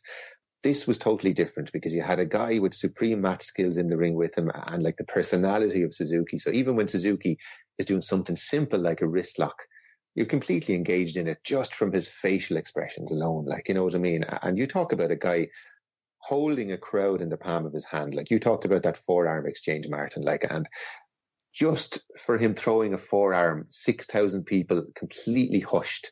And like, I've never heard people, anybody get the impact he gets. He's like, you'd swear he's breaking someone. Obviously, he isn't like, but you'd swear he's breaking his opponent's jaw with these forearms, the crack that he gets from them. You know what I mean? So a, a match that was based around very, very simple wrestling, simple strike exchanges, but like they had me believing in that closing stretch. Like, and even the, the struggle, like every time Suzuki would tease the Gotch pile driver, like the struggle they had over it, like you had, he had Okada up, like, and there was a few times I fully believed he was going to hit it and win the belt. So they had me completely drawn into this match. I was, I, you know, I, I was standing up at the end, like there was one tease for the Gotch pile driver where I was certain he was going to hit it and he was going to be crowned the new champion. And I was completely just completely swept up. It was almost an emotional experience for me watching this match. You know, 33 mm. minutes that, that just flew by completely.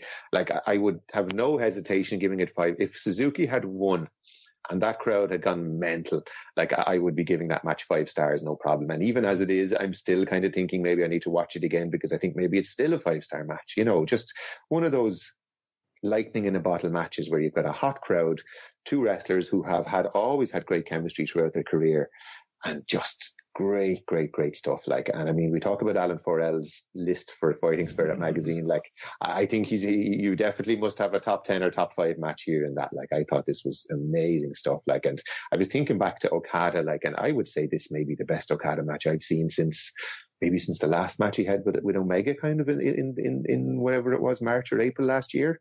So like, and you think of the people he's faced in, in that time period. So like for that match to happen in front of, of an, of a UK audience and like a great example, I think, of two wrestlers coming out to have a match and their performance level being enhanced by the crowd. You know, I, you often hear wrestlers talk that they go out to have a particular match and then they realize how hot the crowd is and they give them that extra 10%. And like, I just felt like we got the best of both men last night. And, and like, I was so like I was just watching this match thinking, why the hell am I not in this venue watching this match? I, I never had such yeah. regret about not going to a, to, a wrestling show in all my life. I think than I had yeah. about halfway through this match because it really, really was something special.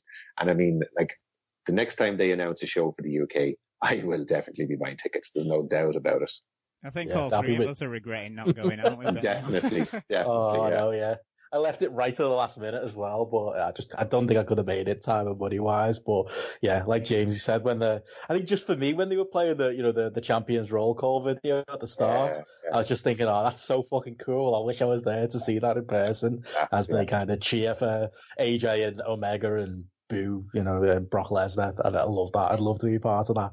Uh, yeah, like I say, there's a number of points, wasn't there? It was like the, I see the Kaze ni Nare, that the, when the, the, that was, like you said, James, the loudest I've ever heard. You could, you could yeah. feel the buzz in the building at that point. They got a proper Okada entrance. I remember thinking when I was thinking whether I should go to the show, I was like, I'd love to see Okada do his big entrance live. And we did see it in Altering of last year, but it was right. Remember, it was right at the start of him going to his uh, depressed Okada stage, and he had the remix. Oh, the balloons, yeah yeah, the balloons, and that's when he started using the remix music. And I was watching him coming out, look like a, a million dollars here, and going, God, I'd love to be in the front row. So yeah, I'll be with you buying tickets next time because it, I don't like the crowd. I mean, the match, the work was incredible. But you know, this this is you know, it's Minoru Suzuki card. That if it was in Japan, it'd be a strong main event for a show. But you know, not going to headline one of their big shows with it at this point. I don't think. But I think the crowd made it feel like a very, very important New Japan main event, and it gave me that doubt. And I think maybe the partisan nature of the crowd as well helped, like the the booze for Okada when he was yeah. daring to try and do a comeback at the end. You know, when he tried when he grabbed a tombstone or tried to do a rainmaker, and the crowds were outright booing. It felt like you could almost hear like a, an audible sigh when Okada actually won because people were buying it so much and were were so behind Minoru Suzuki. And as you said there, uh, Jamesy, I think the I'm with you as far as you know your long Okada matches. I think I'm at the end of my tether with them. There was a monstrosity with Sanada in the G1 that everybody loves. And I think even I gave it four stars because I think we're all in the kind of that we've all got. I think he's got us all held prisoner, and we know it's good just sometimes I find it tough to watch. Uh, I don't know. It's kind of one of those things where you're kidnapped and you fall in love with your torturer. I think that's maybe what with me and Okada in his long matches. Uh, but this was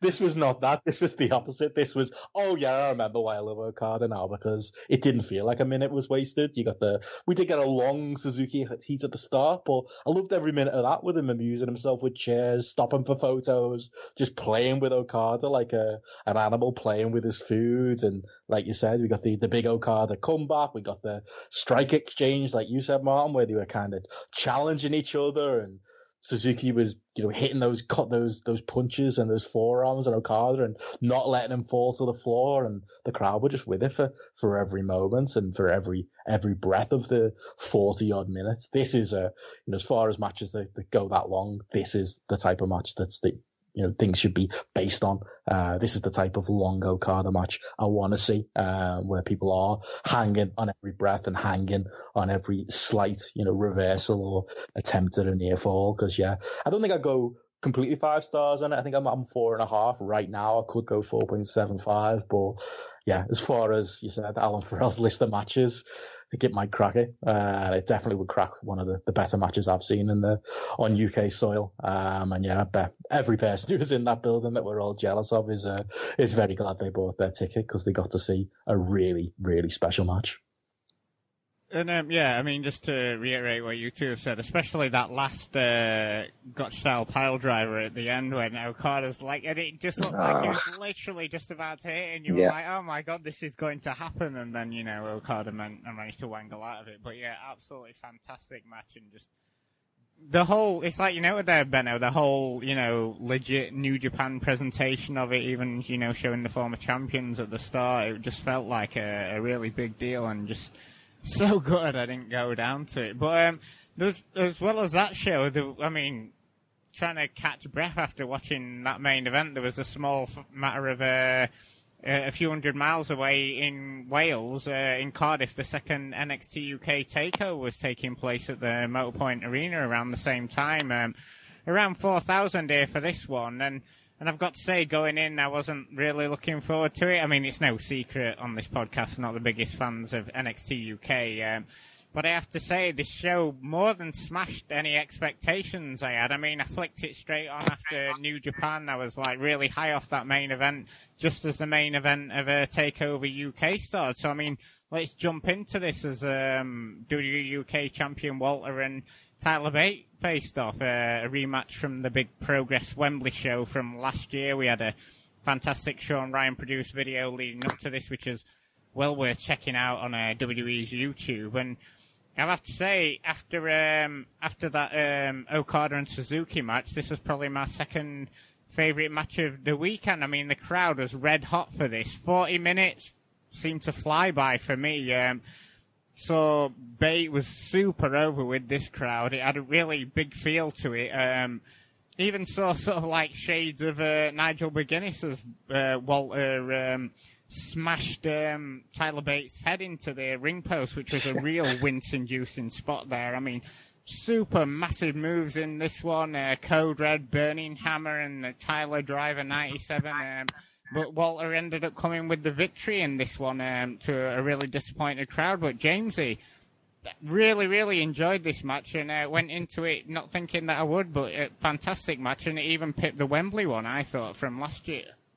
Yeah, yeah. It, it it was a it was a kind of a surreal experience. Like it, the match we just raved about ended, and I kind of stuck with the show to see if there was any like so that they had the post match speech with Okada and Sanada came out and everything, and he did his kind of signing off speech and everything.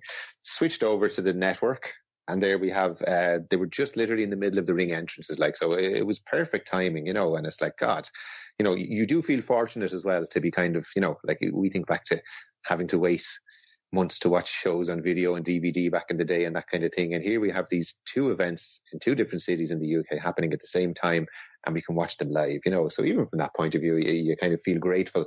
Um, I, I, had some issues with the match. Like I suppose I'll talk about the positives first. Uh, like this was an excellent match. I, I think I gave it something like 4.25 stars. Definitely agree with you, Martin. It was better than the progress match, I think. Um, I think a big part of it was the crowd was unbelievably hot. Like I, I thought I'd switch over to the NXT show and kind of see a crowd that wasn't half as hot as the as the New Japan, but like they the crowd was into this match from bell to bell. You know, they never stopped making noise. They were into both guys, um, and it was an excellent match. And they went forty minutes, and you have to give them credit for the pace. Like modern wrestlers, you know, can go 30, 40 minutes now without taking a break. Like, you know, the, the cardio these guys have is incredible. Like they can go, go, go for 30, 40 minutes and it doesn't seem to take anything out of them, you know, whereas in years gone by, you'd have to have rest holds and all kinds of things kind of, you know, factored into a match to go long. It seems like modern wrestlers just, just have this incredible engine on them that they could just keep going at a high pace and, and never stop, you know. Um, I liked the kind of little nods in the match to the other British strong style members. He kind of, you know, like Walter has beaten Pete Dunne and within the match, Tyler did the finger snap as a tribute to him, and he's beaten Trent, and he did the Tyler did the Burning Hammer as a little nod to him. I appreciated the fact that there wasn't any interference. I, I, kind of assumed that at some point we would have Imperium interfering and the British strong, strong style guys coming out to kind of fight them off and that kind of thing. But in fairness to them, it was a clean match. Um, you couldn't mark it down on interference and that kind of thing. But you know, I you know why isn't why am I why am I not calling this a 4.75 or five star match? And I do find that it just how do I kind of phrase this without sounding super critical? Because as I said, I did think this was a good match. 4.25 stars is a great rating for a match. But I just found the closing stages of it a little bit too excessive. There was a lot of kickouts. And I kind of, they kind of lost me down the stretch with all the kickouts. There was an awful lot of big moves. Like we've just raved about how minimalistic Suzuki and Okada was. You know, like a, a match that was based around simple strikes, simple holds. Um, I, there was there were no kickouts. I think in the I'm just racking my brains now. I don't think they did any near falls in that match. There was one pinfall at the end, and that was the decisive pinfall, and that was it. So like I, I feel like no shortcuts were taken in the New Japan match, whereas I kind of see a lot of the stuff that was done in this match is almost lot too much fireworks almost. You know, like there were apron bumps. There was a, a sleeper suplex on the apron.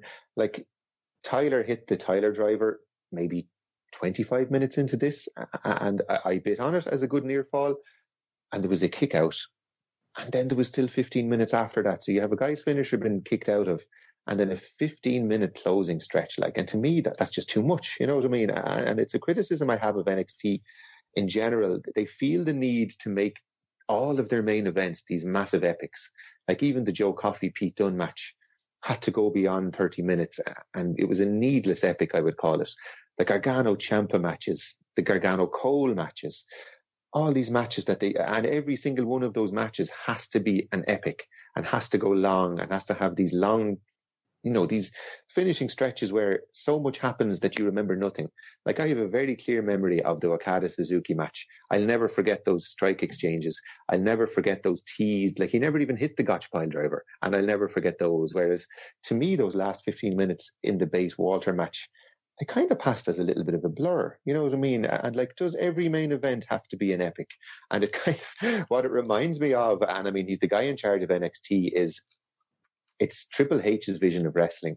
And who's the biggest culprit in the last 10, 15 years in terms of having excessive self kind of congratulatory, eh, self indulgent main events? It's Triple H. And it feels like that's his vision of wrestling. And that's what he's kind of imparting upon these guys to have.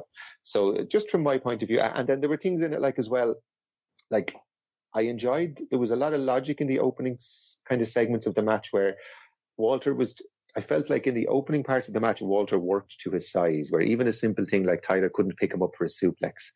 And then Walter kind of destroyed Tyler's back. Like he, he hit a power bomb onto the apron. He hit that power bomb onto the ring post. Big suplex on the apron, the big sleeper suplex, the, the half crab where he was like twisting Tyler up. So now Tyler's back is injured. But now that Tyler's back is injured, he's then he's able to pick Walter up, and then he's hitting an exploder suplex off the apron, and then he's hitting exploder off the top. Then he's able to do an airplane spin, and it kind of just felt a little bit off to me. And it's like there was an awful lot of good psychology in, in the opening parts of the match, but then when it got to kind of having to do the big moves, they just kind of blew it off completely. So, um, and I don't want to sound like I'm being super negative. Like it was a it was a re really, really good match. As I said, I gave it 4.25 stars. It did pass by quickly, but I just find these these NXT, NXT UK closing stretches. I, I, I don't remember them, like, you know, and I was kind of thinking to myself, what will I say about this match? And I had to kind of look back at somebody's review of the match to remember all the big spots in the match because there was just so many of them, you know what I mean? Whereas, as I said, the, the Suzuki Okada match, I have a very clear memory of that match. I can remember the big moments in the match, and I feel like they'll stay with me for a long time. I think a lot of the stuff that happened in this match, will I even remember it in a week's time? I'm not entirely sure. You know, so that's my take on it anyway. As I said, maybe people find that a little bit negative, but um, I just have a certain view of wrestling, and I find this tendency in, in NXT and in New Japan. You know, in fairness, it's not just. I think it's it's wrestling that's done to kind of curry favor with critics. It's like people feel that you need to do this stuff to get the star ratings. And it's almost like star ratings have become the currency in wrestling now, uh, where you see wrestlers online boasting about getting a five star match and that kind of thing. And um, I feel like a lot of this is kind of pandering to critics and maybe pandering to one critic in particular who will give this match. I'm sure Meltzer will go above five stars on this match because this is a very, very Dave Meltzer match. You know, it's almost like a, it's almost like an imitation of a 90s All Japan match, you know. Um, so yeah, I don't know if you agree with that, Ben, or what your take is, or. I don't know, James. I've seen it twice, and I feel like I need to see it a third time because uh, you made a good case. I, I think I, I, maybe split the difference a little bit. Uh, um, you know, on Martin's praise for it, and you know, like you said, like you said yourself, while you you know you there are a bit you didn't love, you still gave it four point two five stars. oh yeah, probably, as I said, I'm not saying it's terrible. I think I'd probably go 4.5. So I don't think there's a, there's a huge yeah. amount of difference there. Maybe I'm just numb to it. Maybe I'm numb to that kind of you know, blockbuster wrestling kind of, you've got to have that extra 20 minutes of, of hugely dramatic kickouts. And we're blaming Triple H. I blame Shawn Michaels. I'm sure he's there somewhere backstage. Say, you know, yeah, yeah. yeah. he's around. Yeah. I did see him on Twitter praising the match. Um, I mean, overall, yeah, people are, are, over, are really positive on it. I, think I, I'm, I, am in agreement with you there that, you know, Okada Suzuki, like you say, that that's a big point that, that, you know, we maybe didn't mention that they didn't, there weren't any big kickouts, you know, in that, in, the, in, the, in that match. It was more teasers of kickouts, wasn't it? It was more, well, more teasers of big moves and counters and that kind of replaced the near falls. And yeah, maybe that, that subtle away, um, is the way to go. But it does happen in every match. Every match, every big match like this kind of has to be a blockbuster. And maybe for that reason, I'm a little bit more forgiving of it. There were definitely bit, bits in the match. I mean, I was watching this in a, in a room full of wrestling fans and a couple of people kind of noted, you know, there was that point midway in the match where uh, Tyler hit the big exploder suplex off the apron to the floor. And that felt like a big spot, but you know, 10 minutes later, Walter's not really showing any effects of that. That's surely that's a big spot in the match. That should be a big thing that should play into, you know, Walter's selling. Um, but I, I do think that maybe I can forgive those issues because the two men are so good in the role. Okay, yeah, maybe they were plugged into maybe your formulaic big match in some ways, but Tyler's so good at selling and so good at his comebacks, even if maybe there might be one too many. And Walter is just so good at being the monster that maybe I'm a little bit more more willing to see the other way uh, and look the other way because you know watching Tyler just keep on fighting and watch watching Walter just keep trying to kill him. I could probably watch that all day. Uh, I think for me, I probably have it overall on par with the progress match. Um, for me, that was a four and a half star match as well. That I know a, a lot of people went went five stars on. Uh, but yeah, you know, I can't I can't fault the actual the individuals in the match and maybe their individual performances, even if maybe there are, you know, a couple of layout issues there. And I was, I was certainly invested in it. And that's not a thing I expected. I expected this to be a show that, you know, slip through the cracks and people wouldn't really be talking about. But this match was always the one that maybe, you know, could, could make a case for, for NXT UK. And I think they did a great job in the build to the match and getting it over, not so much on the TV, but in that Shawn Ryan video that you mentioned, Martin, that kind of got me into it. The star of which was was more Jill Bate and Trent Seven than it was Tyler Bate. Um, t- Tyler Bate, Tyler Bate is as, as much as I'll, I'll love praise on him for his selling and how much I enjoy him as an underdog. This whole business of oh, he's now a man uh, I find that quite unconvincing with Tyler because he still, still doesn't really feel like a man. Um, but I see see why they do it. I see why they put him in the spot. He is the first NXT UK champion that we all kind of forget, the first WWE UK champion. Um, so he, he, was a solid challenger for Walter.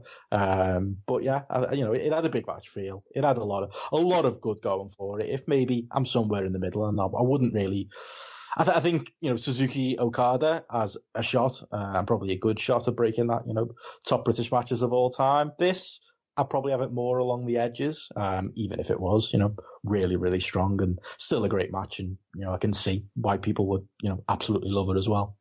I think that's maybe it for me because obviously I completely agree what you're saying there, James. There is a, an NXT formula to these main events where they've got to have tons of kickouts and stuff. But I think with your likes of Johnny Gargano and Adam Cole, because you've seen it so many times, whereas like Tyler Bate and Walter have only had that one match before, and yeah. we've never yeah, yeah. before on this podcast. Whereas Tyler Bate been all year, and so I think it was mm-hmm. because of the and Walter's had a decent year, but nowhere near as good as 2018. So to see these two going all out and going for so long. I think I enjoyed it more in that respect because of who was in the ring rather than sort of like, you know, the layout of the match. But yeah, really enjoyed seeing these two going at it. But I just hope we don't get another uh, four months of uh, Tyler in the wilderness now. He's, he's lost the big one because I mean, looking at some of the spoilers from the NXT UK tapings, it seems that um, he might be going into a program with Jordan Devlin. That's from just some reports I've read on Twitter. Devlin calling him out at the tapings, so that's certainly something to get excited about if they're going to go down that route. Because those two, uh, I, I, don't know, Jamesy, have those two even faced off before in OTT? They they had the first, I would say, match like Jordan was away for a good while and he kind of came back and he was quite rusty and had a few matches that weren't great. And it was the first match in OTT that he had where I thought, God, Jordan Devlin still has something. Was against Tyler Bate. They had this really, really good. God, you, it must be back in, Jesus, at 2015 at this stage, maybe 2016. Yeah. And they had this really, and like Tyler was very young at that stage, and they had this really, really good it was babyface against babyface kind of old school British match with an awful lot of just just trading holds and that kind of thing. And I remember people kind of leaving the show saying, "God, I haven't seen a match like that in a long, long time." And it was the first time people saw Jordan as a guy who could actually be a top guy in the company.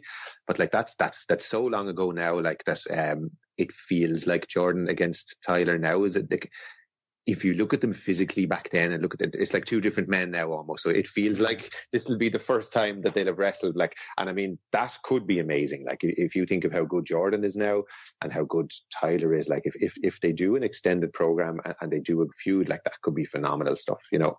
That, right. like, that's what I want from NXT UK is guys like that having matches, having good matches and having good rivalries and that kind of thing, you know?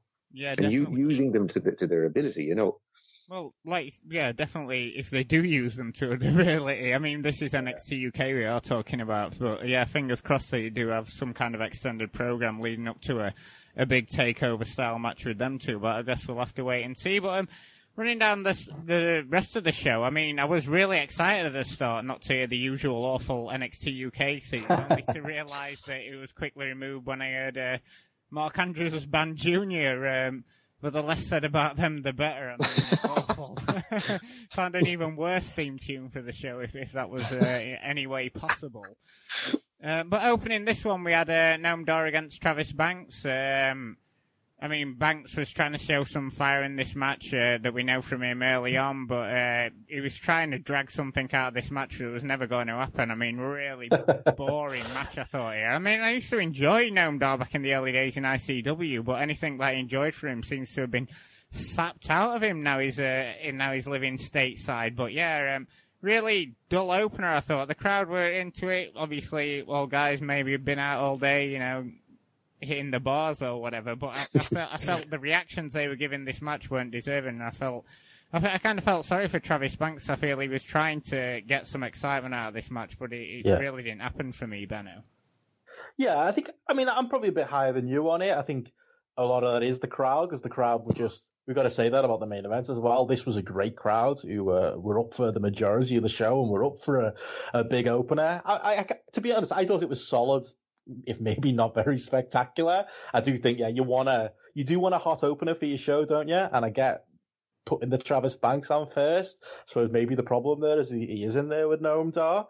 Um, it is a strange thing, isn't it? You know, no Devlin on the show, no Pete Dunne. Okay, mm. Ilya got added later, but it did look a little bit strange that it was Noam against against Travis Banks. I mean, Noam Dar's like it's almost like the forgotten man, isn't he? He was signed before NXT UK, never connected on 205 Live, never got over. He does look maybe more comfortable here, you know, in the smaller building in front of a, you know, a crowd that's maybe a bit more familiar with him. Uh, but he is still known that he's never been for me. He's another, another one. I don't want to get any more complaints from our Scottish listeners, but he's in a long list of Scottish wrestlers on this show who really do get pushed higher than mm. what their potential value would probably suggest to me. And you're right, Martin. Travis Banks is, you know, as talented as he is, he just he doesn't really get utilized very well, does he, on NXT UK? He's kind of positioned as like that solid mid card actor who's going to deliver and give you a, a solid match, but he's not going to be the big story on the show. He's not going to be the focus there. Um, so yeah, it was more about getting Noam Dar over. I enjoyed the work maybe a little bit more than you might, and I kind of liked that the they did. You know, there was shoulder work earlier on on Banks. It kind of turned into leg work, and it paid off with the you know with Dar going after Banks' leg as he went for the slice of heaven. Um, but yeah, I think it's the Noam Dar factor really that drags us down. That I probably would have preferred. I know they've done it a million times, but I probably would have taken Travis Banks and, and Jordan Devlin uh, again over this to give it maybe that slightly hotter open, uh, even if, you know, I did think it was overall solid. I think there was one moment on the move where Vic Joseph said, "When will it end?" and I couldn't be in any more wow! I thought I just Shut thought it was very awkward. I, I, don't mean to be like the downer on this one, but I just thought it was a, a very uh, awkward uh, start to the show here, Jamesy. Yeah, I, I, a fairly nothing match if we're honest about it. You know what I mean? Like I, I, I can't recall many of the spots, you know, and usually if a match is, is anyway good, uh, there'll be a couple of spots that stick in my head at least, you know, but uh, I think a match we'll all have forgotten by this time tomorrow. Um, I, I, thought it was too long. Like it was 15 minutes. When you think about, we talk about the women's match later on, they only got 10 minutes. And I don't really see the justification in, in giving this match so much longer than the women's match, which which had its issues because of being short, which we'll talk about later. Um, mm. I, I, find the two guys pretty generic, to be honest. And like I have, like you know, we talk about having such emotional investment in the Okada Minoru Suzuki. Like this is the opposite end of the scale, where I just have no emotional investment in either of these guys whatsoever. I, I don't care about them. I, I, don't care about their matches.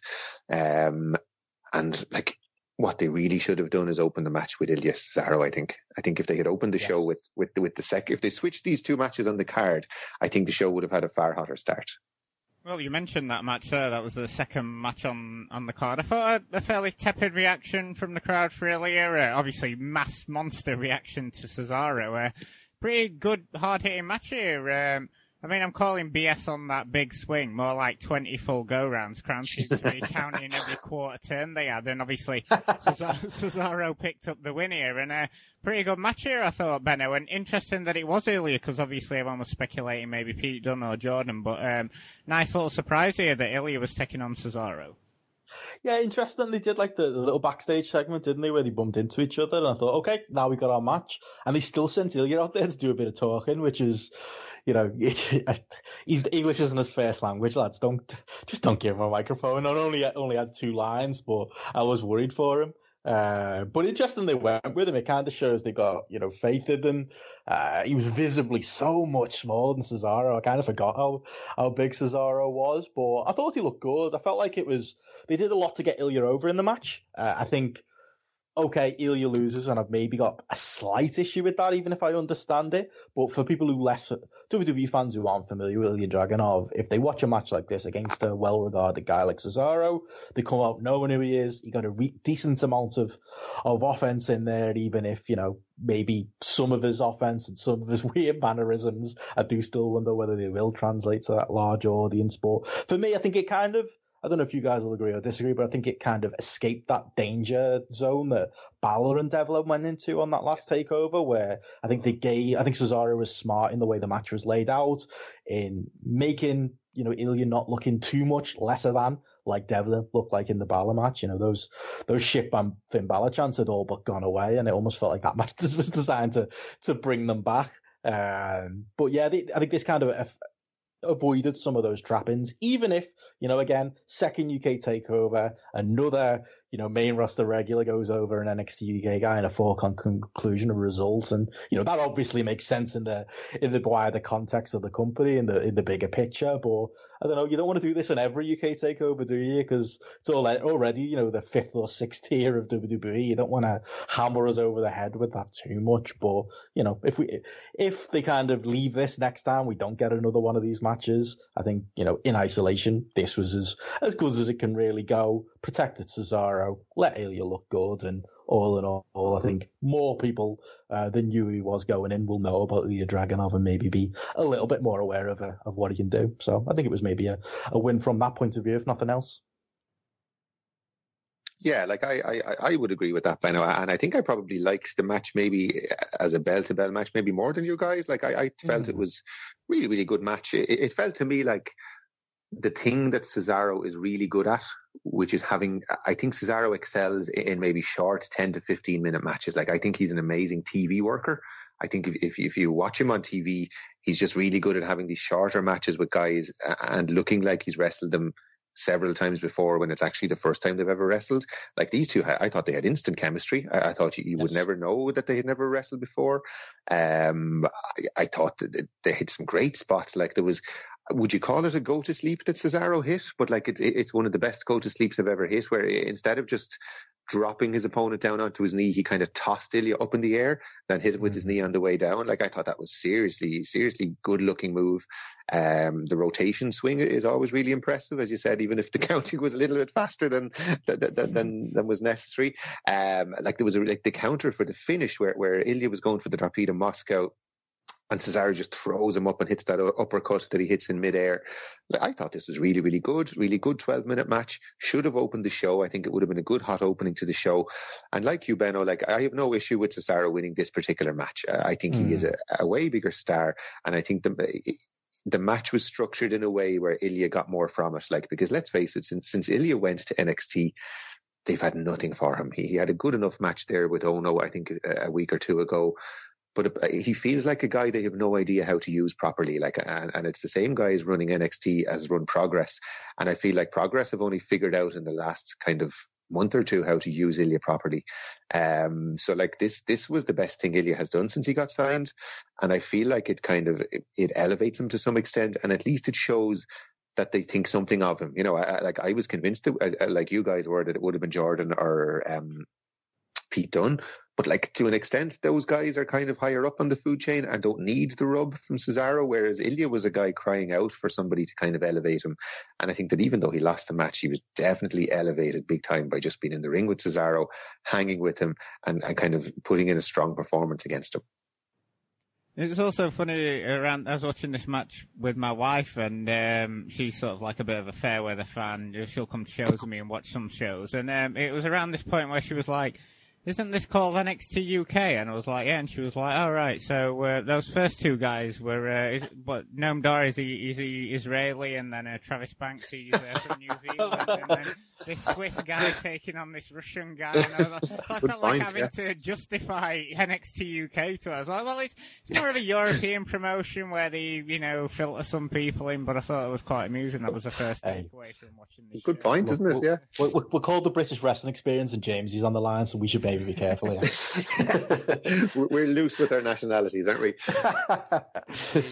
yeah, we're, taking it from WWE. That's our excuse. Yeah. That's it. There you go. Yeah and then um, another, we had a, probably the second best uh, match of the show was this tag match we had next. We had uh, Grizzled Young Vets taking on uh, the hometown, uh, sorry, the home country heroes of Mark Andrews and Flash Morgan Webster against uh, the Gallus team of uh, Mark Coffey and Wolfgang. And uh, thought this was a really good match. Obviously, huge reaction for the home country boys. Uh, we had uh, the inevitable shoes off if you hate Gibson as soon as we started, which I noted Nigel, I wasn't sure that he was a heel commentator, but he was like, um, "This is one city where I don't want people to take their shoes off." He throws those lines in, doesn't he? Yeah, yeah. this is quite amusing. That he sometimes throws in these heelish lines. I don't know what he's got against Cardiff.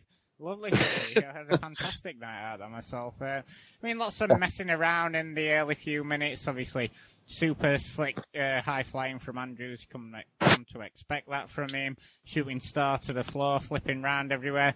A lot going on in this match. It was, uh, I thought Grizzled Young Vets were the perfect foils for the uh, super over Welsh team. I didn't really see the need for Gallus being in here. They didn't really add much. Thought it would have preferred it if it was uh, sort of two on two here.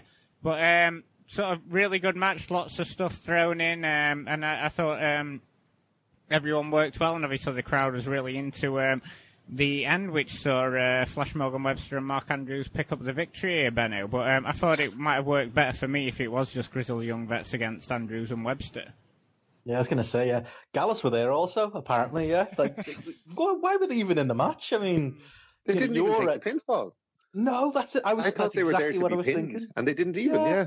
yeah. They weren't even there for that. Like they were just they played spoiler in the match and they kind of used it as part of the story. But yeah, they might as well have not been there there because this was the. I mean, I hate the name South Wales subculture. It was the South Wales subculture show because I think without this being, I mean, I like Mark Andrews and Flash Morgan Webster, but you know, it's been a few years since I've been invested, especially in Mark Andrews, uh, Morgan Webster. I've kind of blown hot and cold on over the years, and it makes sense to put them as a team. But I think if this wasn't in Wales, I think this might have struggled uh, quite a bit more. But because it was, they had all that good kind of fortune, they had kind of all that goodwill with them. They had the crowd with them, and they built the match around that. You're exactly right, Martin. The match was built around all, you know, getting Mark Andrews and Morgan Webster in there, hitting all their dives at the start, and then getting out isolated by Drake and Gibson.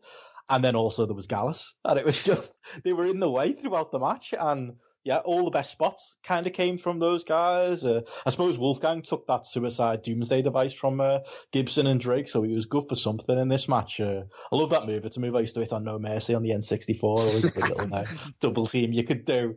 Uh, but all the best stuff was that. It was, it was them. It was the back and forth. It was the near fall stretch between those two teams, and Gallus were kind of there just to, to catch dives uh, at the finish uh, yeah, it, it, really was about those two teams, and it was it was a very good match. It had a nice feel good result. A lot of it was that that partisan crowd behind Andrews and Webster, but I did think that you know the the work was good there too. Again, the chemistry between those two and Grizzle Young Veterans was good, and it gives you know Andrews and Webster can they keep this momentum going? You know, on shows that are outside of the home region.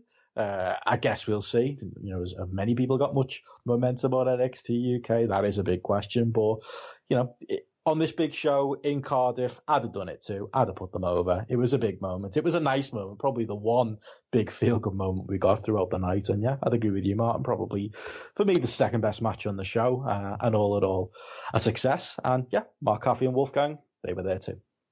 But that uh, also, you noticed uh, you, you, just mentioned there that big doomsday device from uh, Grizzled Young Vets, but then also that Helter Skelter from Gibson, like, followed by that 450 off the top. From, oh, uh, that looked fantastic on the slow motion replay, and yeah. it's like you don't really know these guys for their high flying, but when they do it, it looks uh, spectacular. I think, Jamesy.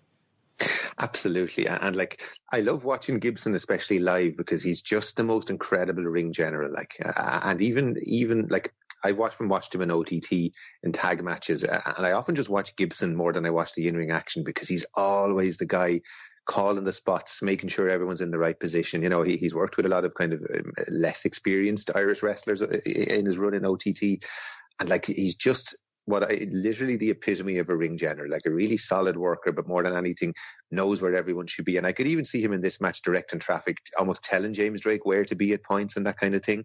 Um, and like everything you guys said, I agree with. You know, it, it's definitely a match that on paper I wasn't in the slightest bit interested in and completely over delivered on those expectations. Um, you know, definitely Gallus had no really. It was pointless them being in the match, and and the two on two would have been better, like you said. Um, it was the only thing that, that crossed my mind was, you know, Flash Morgan Webster and and uh, Mandrews. Did they just win because they were the only fit and healthy Welsh act that they had, and they wanted a Welsh act to win a title or have a big win on the show? Like if if Tegan Knox had kind of come back from injury three or four months earlier and had had enough time to be on TV, I would imagine she would have been the one having a big win on this show, and the two lads might have been on a, a, a thrown into a three way, but not winning the titles, you know. So I think they're quite fortunate that they're Welsh and the only two fit Welshmen in the company at the time to get these titles. I don't feel like they're an act that will have a long term run with the belts or anything like that, to be honest, because they've both for me been hugely underwhelming for a long, long time now. Yeah, it's funny you mentioned that with Gibson because you kind of like, if you're not following sort of like NXT UK on the regular, you kind of forget how fantastic he is and how sort of like brilliant he is. Just all his facial mannerisms and he's constantly just looking really annoyed. I think easily. I mean, forget the Beatles and Dixie Dean. I mean, uh, you know, Zack Gibson easily the uh, finest import in in terms of wrestling coming out of uh, coming out of Liverpool. I think he's fantastic, and I think he could do with more and more uh, stuff. I think he'd easily fit into sort of like main roster uh, WWE or even NXT proper. Yeah. Let's just start. He's from Maghull, not Liverpool. Let's let, let's not get into the, the postcode thing in, in this area. He hasn't got a purple pin, therefore he's not from Liverpool. Now it, it's the same thing. It's it's an area just outside of Liverpool. He's from. We'll forgive it. I'm from a similar area, and I'll stay Liverpool as well. Uh, but yeah, he is. He's the best. He's he is so good, and we all um, we kind of forget about him because this is the only real place you can see him consistently now. Uh, and he's been this good for years. You know, I can you know you mentioned being surprised at like some of the high flyer from the Grizzlies young veterans, but I can remember him in 2007 and 2008 when he was like the flippy, long-haired CM Punk lookalike, and he was into all his uh, his flying and that type of stuff. He's got that in his locker too. I think that's why he's such a, a good base when it comes to matches like this. He knows how to work with those more spotty wrestlers and still be the great veteran that he is in there. But yeah, ring general is the word, as you both said. That is that is Zack Gibson. He's a full. He's a he is he's a pros pro. But he's yeah. not one of those pros pros like a Randy Orton where I fall asleep during his matches and his promos. his, his matches and his promos are also excellent, and there's plenty of little detail in there to keep you going too. Uh, I think we we expected, didn't we, last you know this time last year, you know, when they were, or, or even the year before when they originally signed him, that he'd maybe be the, the flagship heel, and it never really happened for him. When he's been in a tag team. Maybe we could go that direction because we're kind of we're lacking in contenders for Walter. Um, at some point, they're gonna have to take the belt off Walter. I don't know you put it on, but I wouldn't mind Zack Gibson around that main event scene in the NXT UK just to maybe freshen things up a little bit. Well, it did seem like the way they were going with him, didn't they, uh, last year after that uh, second mm. tournament? But then, yeah, he won it. Yeah. But I mean, this tag team with uh, James Drake's been really good. But I think uh, it would be the breakaway story if they ever break up. But um, moving on to the final two matches, we had um, a match I know Benno was really looking forward to. Uh, well, nice. against Joe Coffey in a last man standing match. Uh, I mean, plunder, plunder, plunder was the uh, was on the menu for this one, wasn't it? I mean, just ramming each other all over. They they even did the old uh, Walter against Rampage brown spot from Progress with the uh, top turnbuckle coming off. Uh, Mastiff using the uh, metal part of the turnbuckle, shoving it up Coffey's nose, which was quite funny. Coffey returning the favour with a snooker cue he found under the uh, under the apron. I mean, perhaps one of the ring crew were having a game earlier on that day. Who knows? Maybe a game of cricket as well, because that's what they also found under the ring. Uh, what I did notice though was a guy in the front row wearing an original Nasty Boys t-shirt, which looked pretty cool. Um, but yeah, other than that, I mean, this is just brawl, brawl, brawl, table bump, chair shot brought on the commentary table. Coffey wins after uh, they both came off the staging. But I mean, compare this to the uh, AEW plunder match, and uh, this couldn't hold a torch to that. I didn't think by now. No, it was. I don't understand why this was on the cards. Like more Gallus action, like we all needed it. I mean, it, it's been reasonably built on the TV. I'll give them that, but it's not a takeover worthy match. This is a you throw this on your TV as a throwaway main event for for a week where you haven't got much else going on. Uh, Dave Mastiff, uh, you know, he's had his day as far as I'm concerned in BritWres. This is two takers, takeovers in a row. He's been in a relatively prominent position, albeit, you know, in on the losing end. Uh, maybe, you know, let's let's be nice. Maybe Eddie Dennis was slated for this match and Dave Mastiff was slotted in. I don't know, but yeah, it was. I mean, the match wasn't bad. It was every WWE Last Man to Stand match you've ever seen.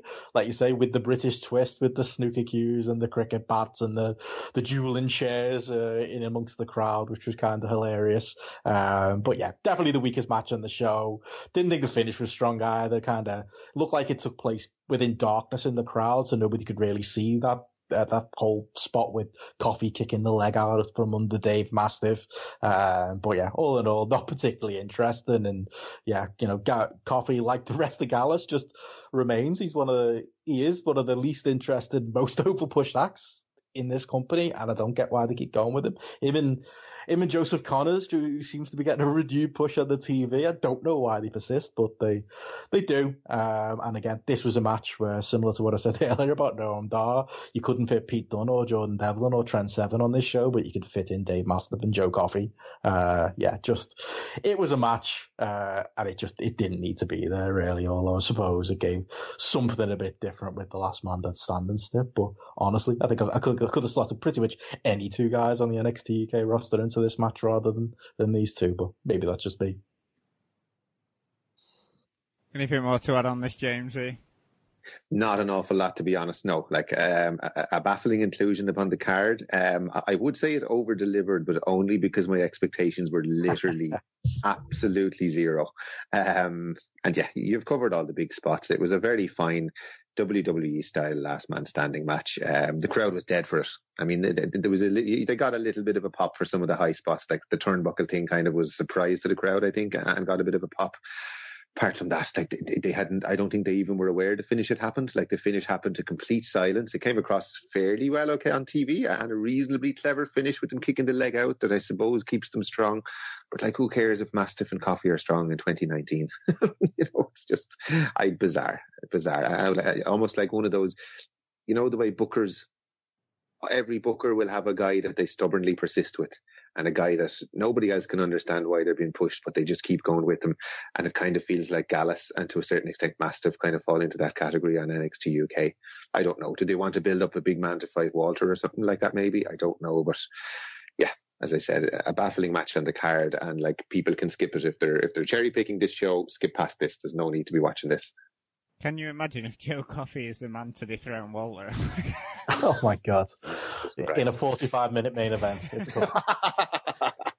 With kickouts galore, uh, an all Japan 90s all Japan tribute between Walter and Joe Coffey. Jesus.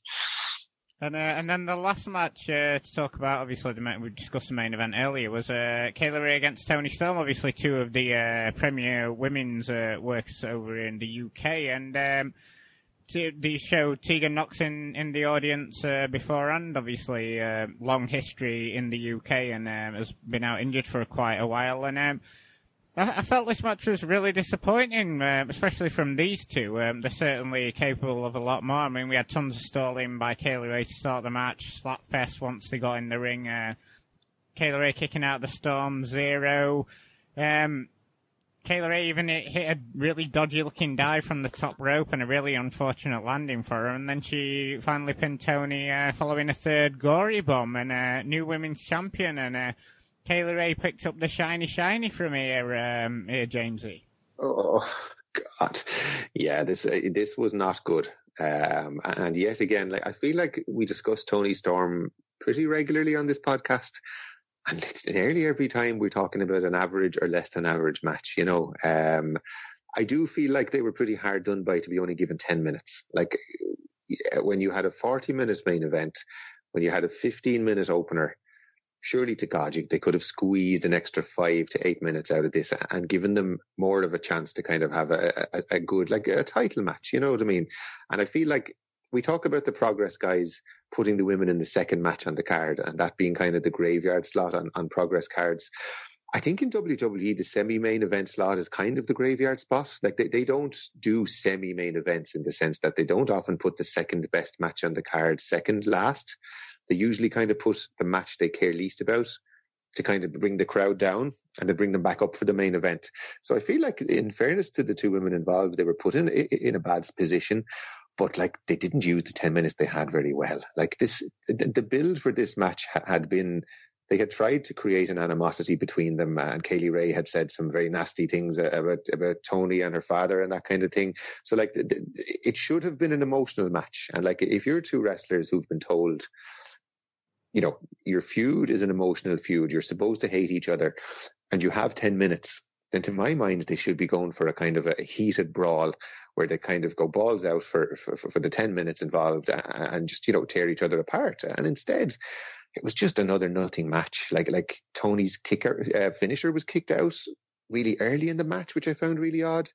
Um, the the dive that you talked about Martin was really sloppy and really dangerous looking. Um, and like, I just find myself scratching my head a little bit about Toni Storm at this stage. You talk about people, like you talk about Gallus and the Scottish guys being over pushed relative to their position in the company. But like, can you honestly think of a wrestler who's had more of a push, both in the independents and in WWE in the last two or three years than Toni Storm? And then look at her actual output. Like, how many great matches has she had in that time? Like, she's she's had a long run in WXW as the champion. She's been one of the top women in progress for a very long time. She's been in the latter stages of the Mae Young Classic on both occasions. She was made the champion in NXT in short order. And I really, really feel like at this point, does she deserve these positions that he's in, that she's in? Because she constantly underwhelms me. And like you mentioned that interview, um, I don't know if, if you saw it, Benno. There was an interview that they kind of did and put on YouTube earlier in the day where Toni Storm was interviewed about the title, and it was the one of the worst promos, like an embarrassingly bad promo. One of the worst promos I've seen in a long, long time, where she's referring to the title belt as her shiny, shiny, and she's doing she's doing this kind of she's doing this she's doing this this kind of a, a put on laugh during the promo and it just came across completely corny like uh, and just you're dying for this promo to end because it's so bad. Now maybe somebody saw that promo and said get the belt off Toni storm as soon as possible. We can't have her as champion. I, I, just don't understand it but i've got to the point where I just don't get the fuss around Toni Storm, and like I, I get her look, and I, she has a superstar look, and you said it before, Benno, oh, she would look well on the main roster, and she's got the kind of look that Vince McMahon would probably really like to have on the main roster. But like the matches are not mm. good. And as I said, I would challenge anyone to give me five really, really good Toni Storm matches in the last two or three years because I feel like I've seen a lot of her matches. And every single time I come out of it thinking it wasn't awful, but it certainly wasn't that good. Hmm. Yeah, I, I think for me, like I, I didn't see that promo, but I'd love to see it now. But oh, I kind of, I, I think the opposite might be true. I do genuinely think this is this was a swan song, and they go NXT is going to be on uh, proper telly two hours every week, and they want a body. And I think she, I, I honestly think that's where she's headed. I do think that's that's it's it's the reverse, and that's what's happening. Um, yeah. I think I mean we've said it before. I think with her, I mean while I mean let's I mean Toni Storm and Kay Lee Ray have had better days at the office than this, uh, with each other as well. I do think they had something of an off night. Um, and I do think, you know, maybe it was placement of the card, like you said, maybe it was the length of the match, but then again, you know, the way they, they, like you said, delivered on a grudge match. Like the opening few minutes of the match was Kay Lee Ray stalling, trying to get mm. heat that just that never actually came um, because it probably was the, the, the wrong spot to go for in this match.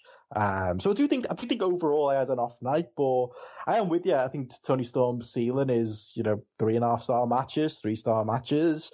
That might actually be good enough for the main roster. And you can kind of forget it. I think she's kind of got this history of it happened in progress and it happened there. She dominates the division. I know she's not been the champion all the way through, but she's been very much the the focus as she was in progress, where she was well women's champion for a long time, and the the reign was kind of carried just more by uh, star presence than anything, uh, and the fact that she's Toni Storm and she continued to come out there and have decent matches, and you know, let's not you know, the there is high level women's wrestling out there, but as far as women's wrestling go, you know, she's not at the lower end. She's at, she's still she's still at that upper end. Maybe that says something about maybe the level of women's wrestling in this country in some ways.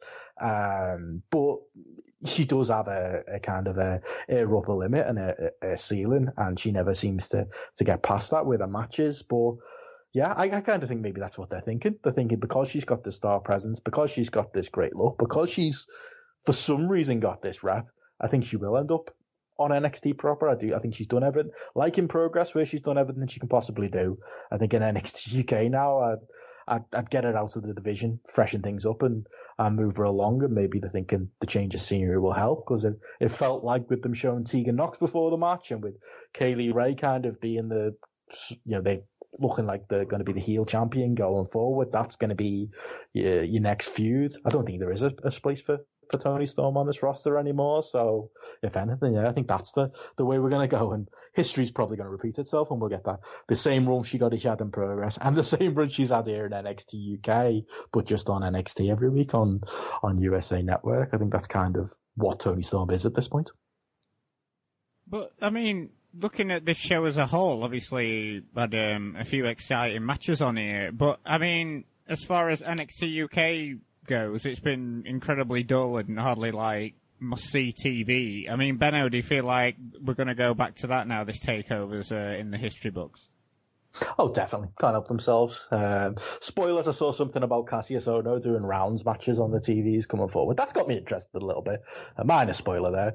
But yeah, I think that it'll just, we'll go back to the, you know, the lukewarm, unimportant canned TV that NXT UK kind of is because you know we have plenty of criticism to say about this show but overall I'd say I enjoyed it I think I enjoyed the, the main event enough similar to progress shows recently if the main event's that strong then I'm willing to forgive some of the undercard and you know like we said Cesaro and Ilya was strong and you know, I enjoyed Noam Dar and Travis Banks maybe a little bit more than you two. Uh, but yeah, it, it I'm not going to be rushing out to watch the TV um, anytime soon. If I wasn't doing this podcast, I don't think I'd I'd be watching it at all. Uh, the NXT UK TV week to week because it still does feel unimportant. And you know, there, there is talk. You know, if they're moving if NXT is now on proper TV, uh, two hours every week, there is, you know, a hole in the schedule and maybe they could give more prominence to NXT UK. I saw Triple H did an interview this week where he outright said that it's the NXT UK is the second most watched product on the network. And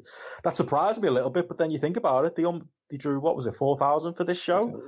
There are people out there, you know, that are that are watching this uh, and are into it and are at least going to turn out for the you know, the big flagship shows, these big takeovers, even when there's already six thousand odd people, you know, with tickets to Royal Quest. So there is an audience out there that can be served. Uh, I'm just not 100 percent sure I'm it because yeah, this was maybe their high point of the last few months. And while I enjoyed it overall, yeah, I think I think I'd say there's not there wasn't enough there to make me to rush out to watch the TV. I'm not Although I'm curious about who you know Walter faces next and what they actually do with the belt with him. Similar to Progress again, what are they going to do with Walter uh, as champion? There aren't any obvious challenges lined up for him. There aren't any obvious guys that I think, oh, I really want to see Walter face that guy. It feels very much like business as usual, and it's going to yeah, go back to that very, very unimportant, lukewarm TV product that yeah we've uh, we've kind of hammered a, a lot on the show over the the last couple of years. But all in all, I mean, obviously, noted at the start, it's been, um, you know, uh, quite a tumultuous time for uh, BritWres over the summer, Jamesy. But this was a this was a big shot in the arm for it because obviously, you know, we've had some fairly tepid shows over the past couple of months, but uh, you know, two back to back really good shows on the same night. I felt. Oh yeah, like I mean, and and from the point of view of show quality, I, I, would say I would definitely say to people watch both shows. Um, the NXT show was enjoyable. Um, some iffy matches on it, but you know, in terms of the WWE product, it was decent enough. Um, in terms of BritWres, I suppose it depends on how loosely you use the term BritWres because, um, you know, I saw people kind of using these shows being a thing and using the attendances of these shows as evidence that British wrestling isn't struggling. And it, like, you have to remember that that this isn't really British wrestling. That this is two foreign companies coming to the UK and putting on shows. You know, and I mean, we always had that in British wrestling. Like as myself and Alan discussed on our podcast, you know, ROH came over here, drew well. Dragon Gate came over and drew well. Um, there were international super shows that always drew really well. There has always been a hunger amongst the British wrestling kind of public for super shows and big shows, and they will probably always sell well. That doesn't have any real bearing on the independent scene, you know, and like all we see on the independent scene is things like progress sales softening, Rev Pro sales for shows that don't feature New Japan talent are, are, are softening and that kind of thing. So yes, you know, it, it, what these shows demonstrate, I think, is that there is a fan base in the UK that will attend big shows and that will go, uh, will always flock to see stars, I suppose, will always flock to see an Okada or a Walter now that he's on the, the NXT network, or will flock to follow the WWE brand because, like, both of these shows sold huge amounts of tickets before anyone was announced for them or for any matches were announced. So people will buy tickets to support these brands. How many of those people will next weekend be out supporting their local indie? You know, and that's the bigger question, I suppose. You know what I mean? And we always talk about NXT UK. It is, you know, they drew well and they drew 4,000 people to a lot of people's surprise, but they are also a hugely damaging factor to independent wrestling in the UK. And we shouldn't forget that either, you know, and somebody made a tweet um, this morning about, yes, it's great to see these big shows, but there was a time when we genuinely believed that maybe a British independent company could be the one putting 6,000 in the venue. You know what I mean? Or, or that the progress on their own bat could maybe fill one of these bigger venues and that kind of thing. And that's probably never going to happen now. And that's, I suppose, the sad side of it, really. Yeah, when you put it like that, it does really put it into perspective because I, I also saw that, and it, it is a huge shame that um, it isn't just a yeah. genuine British company putting these shows, and obviously Rev Pro are having to rely on sort of like the I suppose you can class Will Ospreay even as a New Japan import, yeah. having to rely yeah. on those guys to uh, to draw a crowd. But uh, final thoughts on this uh, weekend, Benno, before we head out of here.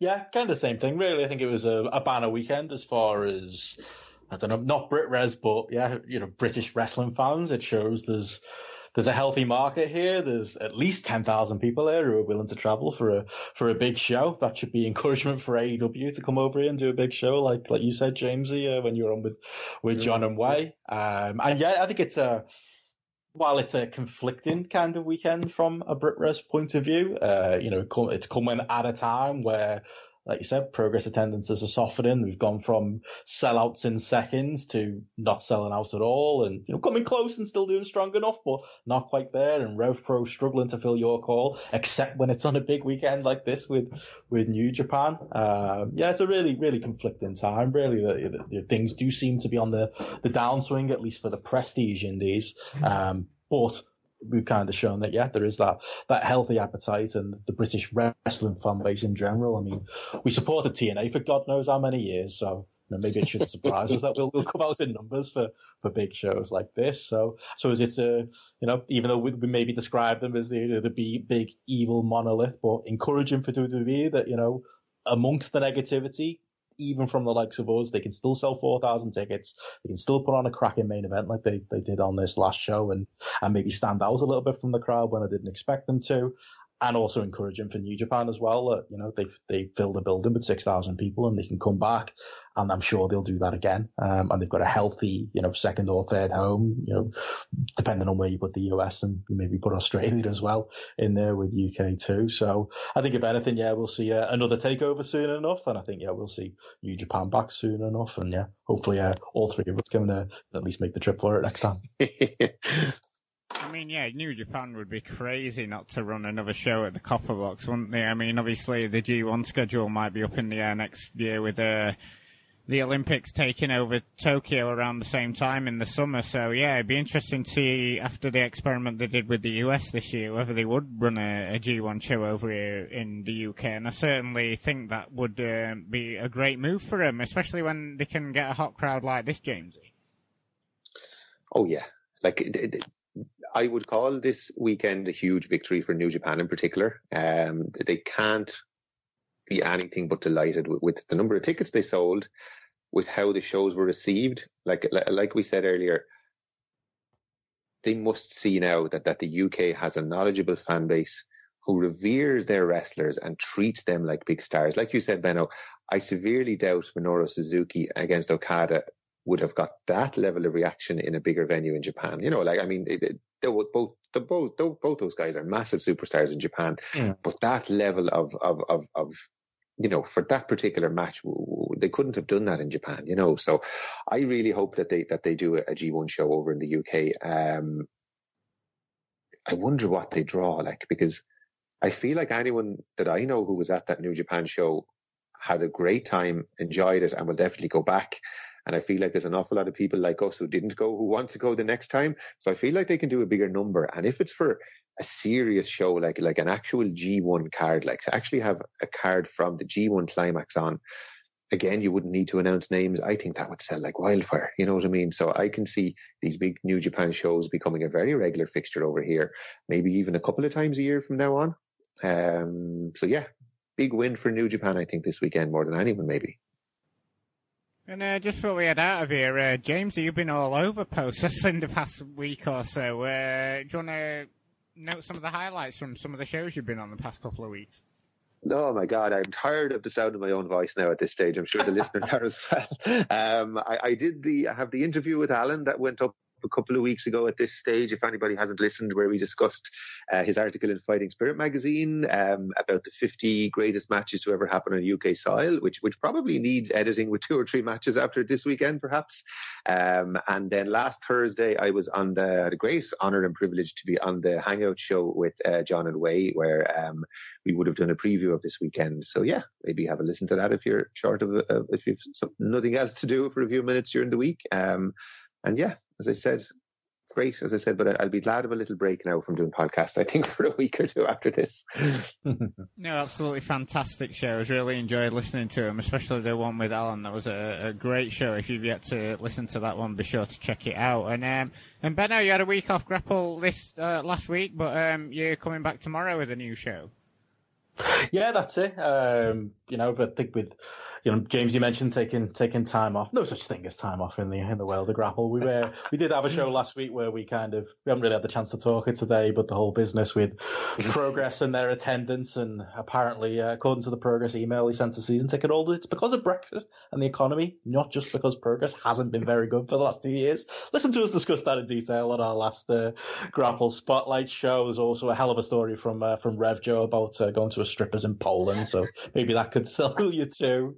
Uh, but yeah, we'll we will be back. Uh, probably, I think it'll be Tuesday night slash Wednesday morning before the next episode comes out, where we'll be doing a, a full review of All Out. Uh, Joe and JP were both at the uh, the two Rev Pro shows this weekend, so we'll be able to talk about that as well, uh, as well as we're probably going a, a, little bit more into Royal Quest and, and NXT UK too. But if I can get any uh, more stripper stories out of them, we'll uh, we'll do that too yeah, I, I, can vouch that that that was hilarious. Joe's uh, Joe's stat weekend to uh, to Poland was uh, absolutely fantastic. But uh, us, we uh, we won't we won't be back on Wednesday as our normal schedule because this was kind of like our scheduled show for this week, and we've kind of covered all the major UK uh, shows. So we'll be back in um, a fortnight's time at our usual usual time on a Wednesday. So thanks for listening, and we'll catch you then.